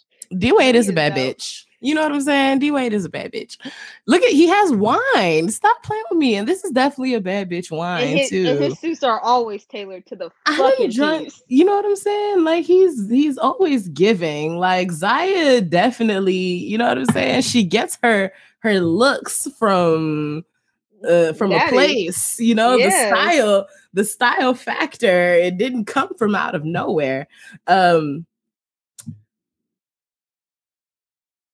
in their prenup negotiations, at one point, Gab's team came forth and produced a number, right? She had to come forth and like show her net worth. And she moves forth with the number, and the team comes forth and it's like, no, actually, you're worth less. Well, they, they phrased it as we think you're worth less than that. And then she like broke it down like less than that, worthless, worth. And then she's like, "Oh, tried it on a different my different acting voices, worthless. You're saying I'm worthless." Worth less. Any when you put the words worth less together at any point in time, even if you put less worth, you can put the moral comes out about the same. Um, and basically, I just I I I, I didn't I didn't understand the I mean, I and she breaks it down like they they understand both the fear. They'd both gone through messy ass divorces where they had been like wiped out, dragged no through the mug, right? Because they had no prenups by like less than deserving partners.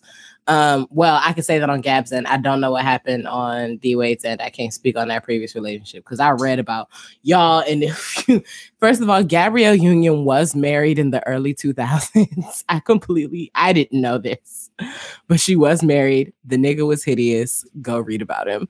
Um, And, but and Yeah. was the exact opposite of what she'd ever been with. And that talk from her sister's friend about you've never dated a man that was darker than you. Let's talk about that. listen, listen, So she, we don't even get time. lesson.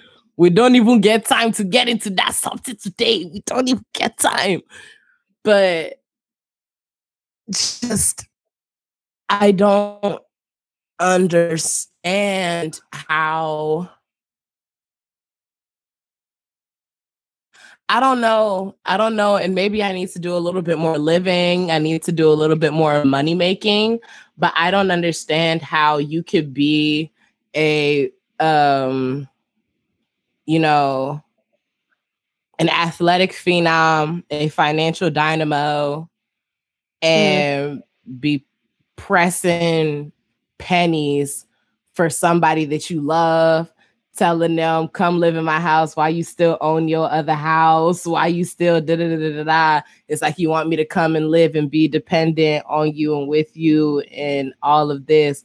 But then when it gets to the prenup, you pressing me out. And I don't know. I get they they've worked it out, and it all makes sense. And I can't wait for her book that's coming out in this September because I hope that there's I hope that she clears that up because I really need to understand what the moral of the story was with D Wade putting D Wade's team putting her through the ringer.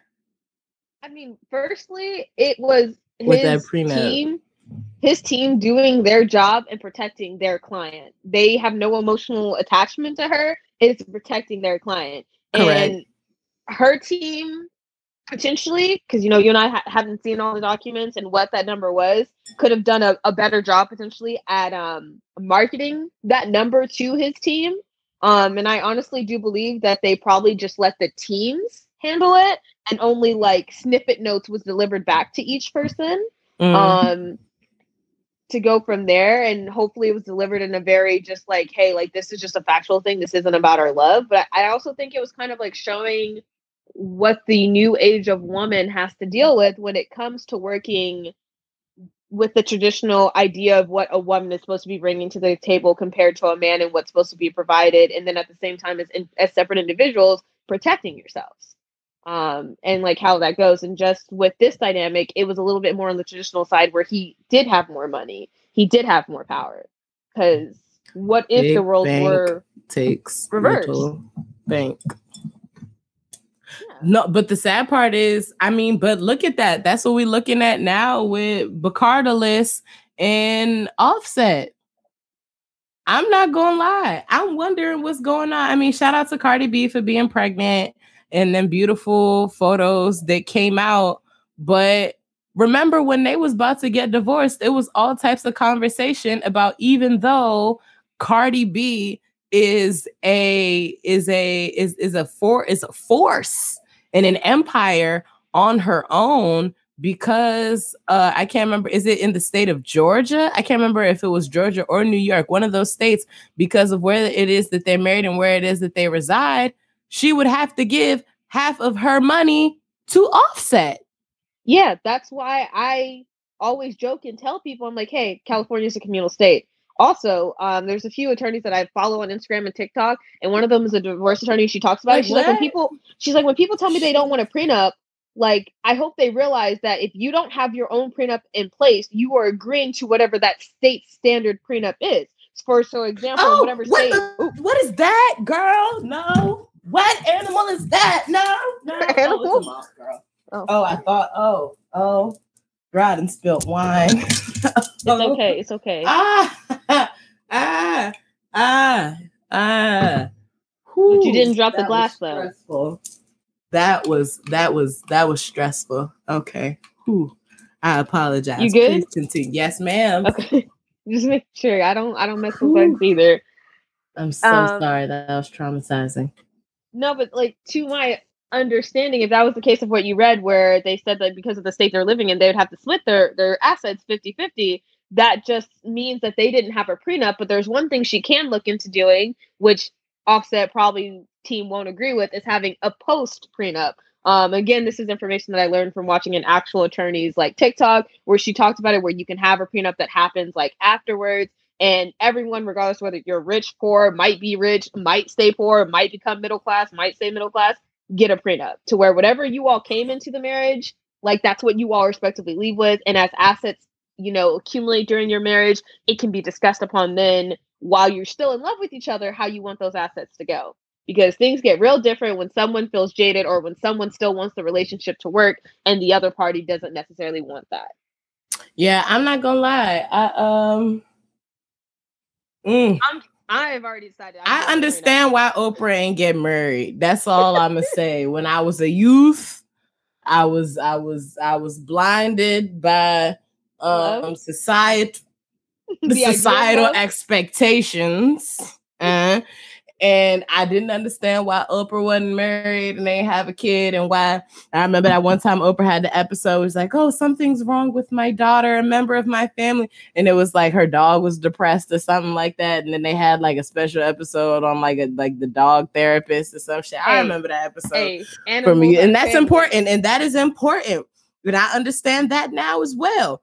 But what I'm saying is, I understand why Oprah's not married. That's a lot of money to have to divide and have to give to somebody one day, maybe.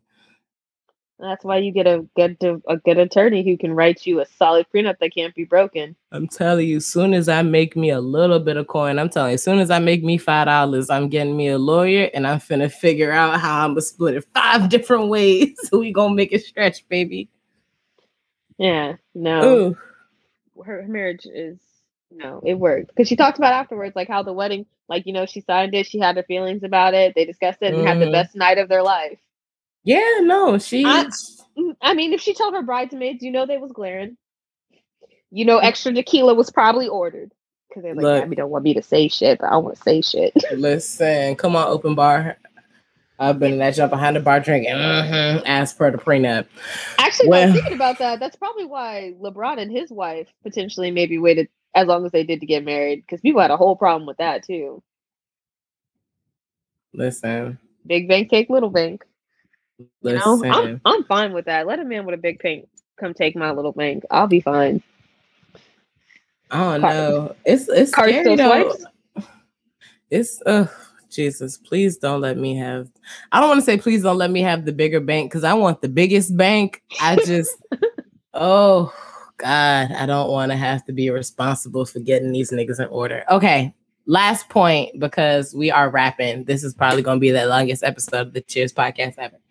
Um We talk a lot. It's cool. We had supplements though. I know this is how we be on this is how we be on the book reviews too, y'all. Y'all should come. Y'all should fucking come. Y'all need to get in on the gang gang so that you can come and, you know, sip wine with us and talk about these books with us and things of that nature. Um take care of yourself. When she hit us with the oh God. I mean, me recently going into therapy myself, that section of the book definitely hit with me. Um, especially with her life coach who like asked her to name things she liked.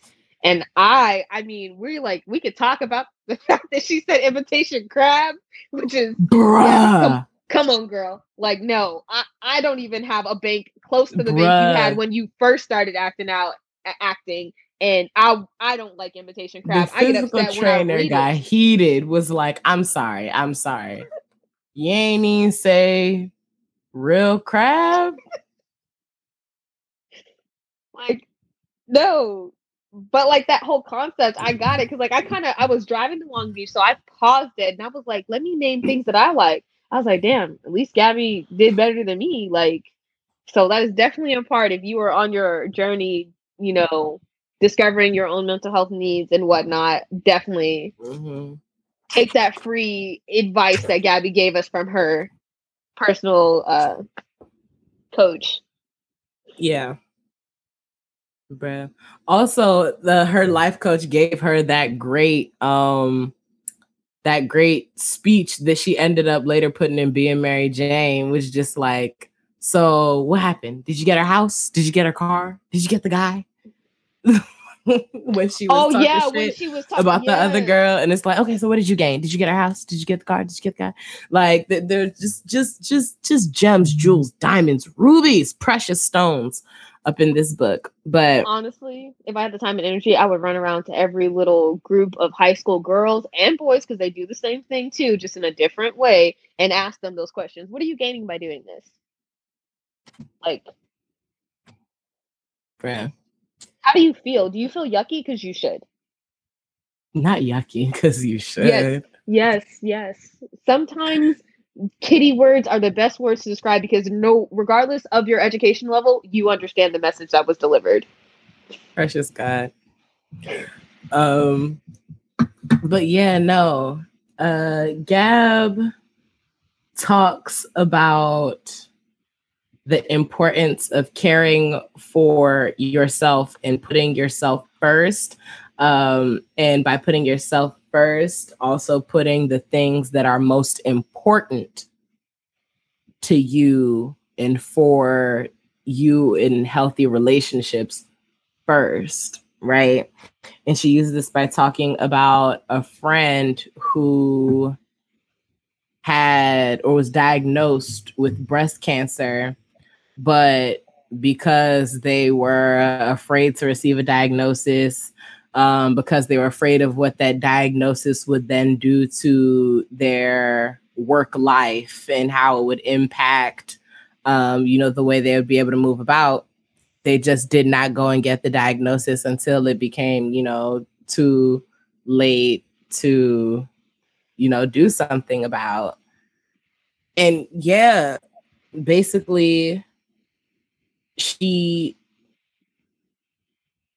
put it off to the point where it became stage four, right? As to where maybe if they would have caught it earlier, who knows, maybe something might have been able to have been done. Um, but then we also go here, or we also can see on this story of Gab being, you know, now like, okay, well, I am a celebrity. I have to use my resources. I have to go to this advocacy group and this person and this person. I have to get her on this trial for this medication and this and this and this and this and this. And she just starts like running herself ragged to become an activist in order to get her friend into these rooms. All, and I don't want to say all for not, but, and it doesn't necessarily, you know, In the way that she would have liked it for it to have ended. There it is. Thank you. I was gonna say not for not, but it doesn't necessarily go the way that it she wanted it to go. And then she has a realization close to the end of her friend's life where she's just like, I spent all this time trying to activate and trying to do all this when I could have been spending time with my friend. Like, but like you have to take care of what matters. Like taking care of you boils down to taking care of what matters. Like I eh, oh God. Like I, I want to get into it, but y'all really just need to read this book. And that's where I'm gonna stop. That's the last thing I got. Y'all need to read this book. Gabrielle Union is Yeah. fucking brilliant. Yes. And she even like talks about her dark moments that we all have potentially used at one point or another to get over things like the plethora of men and or alcohol and you know and that was like right before she met her life coach and everything and basically just trying to drown yourself with distractions as my own therapist likes to say like yeah and eventually the distractions just become background noise and whatever it was you're running from is staring you in the face because it's not going away you have to go through it not ra- not around it Correct. Yeah. Correct. Ooh, yeah precious. I- yes I They- I do like on a side note, I do did love the fact that she used like James Baldwin quotes throughout her book and W.E.B. Du Bois as well too. Um, yeah, so those are people I actually had to I I discovered through my own readings and or through a class I took that's specifically about African Americans and Black people, Yeah. taught by a Black professor at that. How rare. Oh, oh yes, she went to Berkeley and Stanford. That was, and, and she did not speak like your typical professor you would have, um, I guess, expected. And that's what she said on day one. She's like, "I'm from Oakland, so it is what it is, y'all." And whatever Bay Area uh, slang that she said that I, I just can't do because I'm not from the Bay. Area. That's my favorite Yeah. fucking place in this country. Ugh. but yeah, just the goodness, the richness. This book is just real as shit. Like whoever you think Gab Union Wade is, throw that away and get into the real Gab with this book. This book is real Or- as shit. Yes, or throughout your childhood, if you ever like at one point in time like kind of became obsessed with her or like was really drawn to her, read the book and you'll understand why. I understand why. You'll we understand get- why. We didn't even get to we didn't even get to unpack her just being an icon for dark skinned girl. I did a quote on an earlier episode, so you can go and listen to that episode. But we didn't even get to unpack her just being iconic for dark skinned black women and everything that she did just to uplift dark skinned black women in the room. Stop, can't please. I'm she has a whole chapter. She has a whole chapter on it. Read it. Control Alt Delete. I'm logging out on these hoes because this book I cannot take. Go get you this book because you are gonna need more wine. So maybe order two bottles of the Wade Blanc. I think a lot of places where you might order it might give you a minimum order of two bottles anyway. So Yeah. And he has a rose one on there too. So Listen, switch it up. Switch it up. Get you some wine and curl up with this book. It will touch you on the inside. And let's prep for her book that's coming out in September. I can't fucking wait to read it.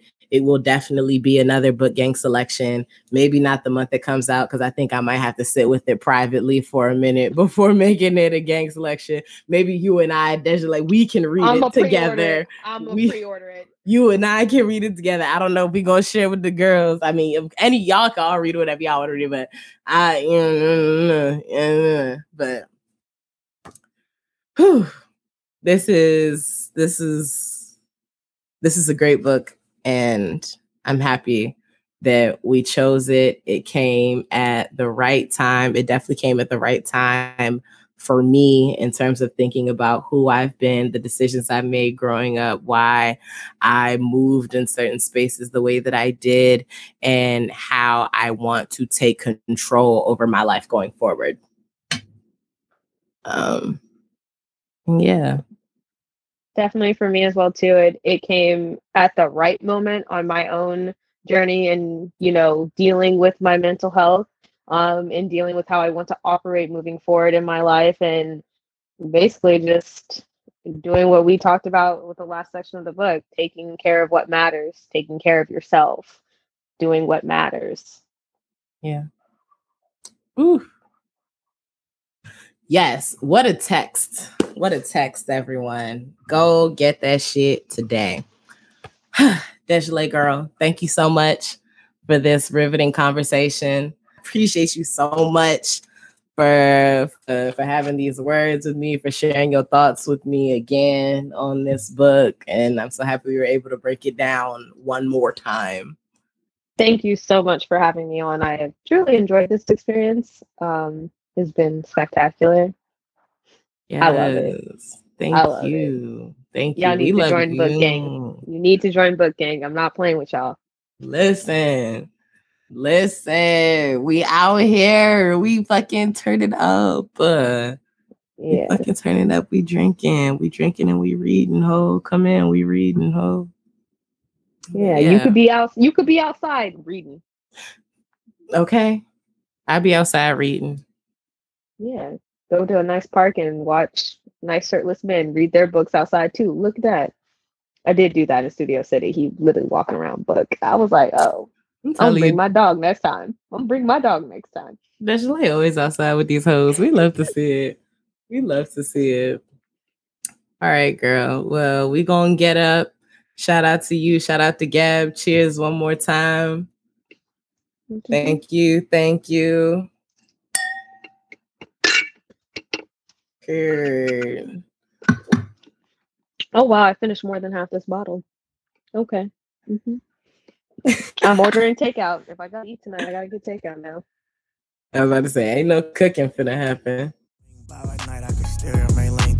You know these hoes go back and forth, bro. That's ping poker, tree hogger. Shit is steady, but her knees longer. It's the sleepwalker, her, she got the feet caller. This feet is outrageous, don't ask what it costs, neither. Two nines in the car, heard about us, we moss people. When the ice hit the light, even May Ray Charles see me.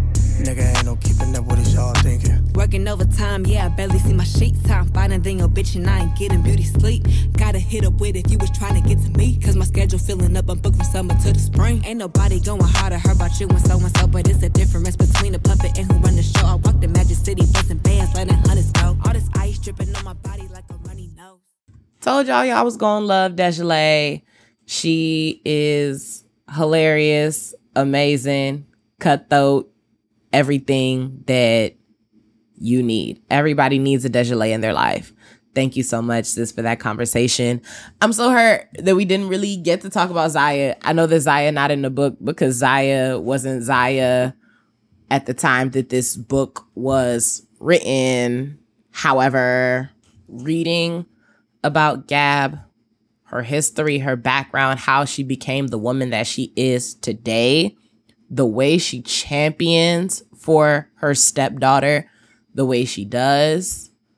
I can only imagine what the dynamic is like in the household, how her and Dwyane influence each other, how I can imagine based on just my knowledge of interactions between men and women, how she probably has influenced Dwyane and learned him some, how receptive she is to the youth. So the kind of support I can only imagine that she, uh I love that family. I really do love that family. I can't wait for Gab's second book because like literally the tagline of her book, no, the name of her book is You Got Anything Stronger and the tagline is because I had more shit to say. So excited for that. It's going to be amazing. I don't have a drunk tale today just because I really don't feel like it. Hopefully, I'll be in the drink in the face spirit next week. We'll see. But I do have a drink in the face. The drink in the face is also associated with another niggalation. I think that I'm yes, we're gonna have two niggalations on this episode for the first time in Cheers history. We're gonna have two niggalations. Niggalations 1864. Let my people go. Let my motherfucking people go. I'm so tired of just the oppressive systems that oppress me, that oppress my girls, my family, my niggas, like everything. I'm tired. All my niggas in the whole wide world, listen to me. I'm tired. Let my fucking people go, bruh. Like, just let us live in fucking peace. Let black women just be black women without all of this extra added fucking nonsense, pressure, expectation. Let niggas just exist in general without your speculation, without your entitlement to who we are, the things we should be doing, all of that. I'm just fucking tired. This whole situation with Sha'Carri Richardson has grieved me. Like it, it grieves me as a black woman, as a loud black woman that wears long weave and long nails. I can't, and long lashes. I can't run fast worth a damn, but my mouth moves just as much as hers does. As a proud weed smoker, it pains me to see what she is going through. It pains me that she apologized. It pains me to see just abuse of white systems. White systems that enable them to do whatever it is that they want to do while making it unacceptable for us to do it. I am vexed that society is disgustingly obsessed with trying to humble black women. Let my people go. Let us be us. Finding any fucking reason using these outdated fucking rules to govern and police people. I just, I don't even have intelligent words. I'm sure that one day I'm going to listen back to this and be like, bitch, you should have took time to gather your words and speak intelligently. But I don't even, again, have the emotional bandwidth. Like, I'm so fucking, I'm just tired. Y'all not tired? I just wonder. Oppressor's not tired of oppressing like I personally know when I have beef with somebody, when I'm actively beefing with somebody, that shit takes energy. That shit is is is draining to me personally. Y'all not drained, y'all not tired? But of course not. They're not tired. They're not tired. They don't have to be tired because they just see us as fungible. They step on us and then take whatever we have. So they don't even have to take time to recoup energy to be original, to create anything. They just take everything we did. Um, I was watching Lanizi's parking lot pimping. Shout out to Lanizi. Oh my God, Lanizi girl, please. I just, I just want to meet you and hold your hand as a fellow educator, as a fellow bad bitch, as a fellow intellectual. I was watching Lanizi's video and she very eloquently put it, more so than I'm probably about to say. But white people love to humble us, disqualify us, try to say that our overperformance. First of all, we're so used to having to be bigger, badder, better, like Gab was speaking about, that our performance is just out of this world. Like we're just not even on a level that you can even attain. So much so that you have to find fake things that are wrong with us so that you can disqualify us, lower the bar, and make it easier for you all to access excellence and just completely X us out of the box, just negating us completely. Let my people go. Let my people go. Sha'Carri, you deserve better. You should be able to run, point at the clock, stick your tongue out in true Meg fashion and hot girl fashion. Show these hoes that you're that girl, like you said, that you're the fastest woman. Nobody can take that from you. And I just want to say to fucking hell with the Olympics, with the anti doping agency. I want to say to hell with people of our own community that are looking at Sha'Carri and being like, Oh, well, that's dumb. You knew that you had all of this on your back. If you can't stay away from weed for a couple months, then maybe you shouldn't be in the Olympic. Woo, woo, woo. All of that again, don't be Gab in her youth before she had good understanding. Don't try to separate yourself from what is deemed less respectable to adhere to these fucked up systems. Don't do that. Don't do that. Let my fucking people go. Also, to the white man that works at the Bowie Library, you offended the fuck out of me. I reserved a workroom in the library so I could fucking work. They done renovated the library, it look all nice and shit. And y'all hear these deep Negro sighs, I'm tired. I'm working, I'm minding my business. And he just opens the door. And it's like, yeah, you need to come with me so that you can sign into this room. I said, well, sir, I already reserved this room. I've done this already and I've been here all this time. What are you talking about? Well, this room, uh, it doesn't show that anything is reserved for this room and you're in here. No knock, no nothing, no address, no hello, no, no white people. You don't have access to me like that. I already don't fuck with you. I do not fuck with you you need to take your entitlement and shove it up your ass. So far up your ass that it goes up to the rectum back through the intestines. Throw it back up. After you're done with that find your mom. Climb back into your mother's womb and do the nine month gestational period over again. Be reborn and just learn differently. Just be different. Because i don't know where you find the audacity to step in here and talk to niggas like this. I pull up on my phone. Well, uh, I reserved this room. This is my reservation. It turns out I am cutting up a little bit. I was reserved for room four. I'm sitting in room five. I don't even know how I maybe I the, thought the signs was to the left of the door, right of the door. I don't fucking know.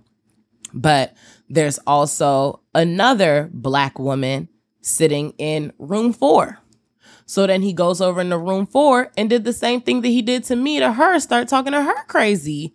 And we're just both looking at this man and he's just like, okay, well, you need, he tells her, well, you need to leave and get up because she needs to come sitting here and da da da da. I'm like, well, I'm fine here and she can stay there. I don't really mind. Can we just stay here? What's the problem? And he's just doing a lot. And he's like, well, this it, it's gonna be off in the system because da da da da And there go white people again being married to these fucking systems that don't make no fucking sense. I'm sitting in here and I'm using my laptop. I'm typing my good words. She's sitting over here studying her good studies. Why do you have to now come and do all of this? Even if you have to come do all of this because it is your job, why can't you be kind about it? Why couldn't you knock on the door? My back is turned to the door because the way the desk is set up to the door. You just walking up on me, that's that's liable for me to fight. I'm a spicy bitch in this lifetime. And if I feel threatened, my first instinct is to swing. I've gotten exponentially better at monitoring my actions and processing my thoughts so that I don't do such a thing, but that is what I want to do when I feel threatened white man walking up on me, opening my door randomly and walking up on me while I'm working, no. Let my people go. Let me go. Let me be free. Let me and the other black woman work in peace. Yeah. Leave us the fuck alone. Yeah. How about that? Yeah. That's all I got, y'all. That's all I got. That's all I got. I'm tired. I'm irritated. I'm hungry. But ultimately, I just wanted to make sure I got in here to share this message with you all today. I hope that you all have a great week. I hope that you all take care of yourselves. I hope that you all mind the business that pays you, the business that God gave you, the business that keeps the lights on. Yeah. I hope that you all drink your water. It's hot than a motherfucker out here. I hope that y'all are using your SPF 30 and above. Make sure you reapply throughout the day. Bad bitches stay bad bitches. Keep shaking that ass. Niggas, keep being fly out here. Don't be no punk ass nigga. If you see your niggas doing some weird shit, correct them on that, or you're also a weird nigga and I'm swearing for you let's just let's let's have a good time y'all. Let's have a good summer. Let's let's bring the energy up. Let's be let's let's let's all go together in joy and prosperity. All right? Whoa there. Pause baby. I forgot something. Two things. Book gang things, catching up on book gang things because we missed the whole month of things. The June selection, All Boys Aren't Blue by George M. Johnson, was that book split me wide the fuck open. Wide the fuck open. Telling you I'm reading, crying, saturating the page with my tears. Not because the book is sad, but just because it's so beautiful and it's so honest. And George M. Johnson themselves opened their heart so widely and left every single ventricle on that damn page. George M. Johnson, thank you so much. Thank you so much for sharing that story and just giving a rousing call to action to honor everyone's humanity, beginning with your own. I can't wait to talk with Josh about that with you all and for you all to hear my thoughts on that book because it was a journey. That book got me through June. It really did. And it taught me a lot. Next, our July selection because it's been a year of book gang. Can you imagine? We started a year ago with All About Love, and now we are here. In the spirit of All About Love, which we started out with reading for healing, I wanted us to do a one fictional book because we've been reading about real niggas' lives for all year so far. So I definitely want to switch it up. But I also want to do a romance novel, not an erotic novel like we had done, but a love story. So we are going to be reading a collection of love stories. So this month we're going to be diving into Love in Color, Mythical Tales from Around the World Retold by Bolu Babalola. Um, who I just, you know, feel like is my cousin because y'all heard the way that that name just went. It is a beautiful, beautiful collection of short stories where basically she is taking these mythologies, these love stories from various cultures around the world, ancient to present, and reimagining them through a lens of pure black love, positive black love. There's Yoruba mythology, there's Greek mythology influences, Roman mythology influences, Mayan mythology influences. I believe, don't get me to lying on here, but it's a beautiful, as I've gotten through the book so far, retelling of stories that we may be familiar with, as well as additions of new love stories. From what I've been told to expect, we don't have to worry about sad endings, gut wrenching, nothing like that. We can just exist in pure love, black love. And I love that. That's why this month we are reading for reimagining. We are reimagining the way we see ourselves. We are reimagining the way we see love and just trying to build a new understanding of what it looks like to be in community with each other in a way that is not painful, in a way that does not glorify strife and struggle. And yeah, I'm excited about that. I'm excited for y'all to receive that. If you are wanting to get your reading guide and get down with the gang, you already know the vibes. Hit me up on Instagram, Twitter. You can send an email to cheersthepod at gmail.com. And, you know, I'll get up with you. So, yeah. All of the things that I told you to do, minding your business and all of that, just copy and paste that to right here. Insert right here. Boom. Okay. Now we're going to move forward. cheers to me. Cheers to you. Cheers to life. And cheers to these hoes. We can't love them. We can't cuff them, but we sure can pour up with them. It's the summertime, so you know we to pour up with them. Bye, niggas.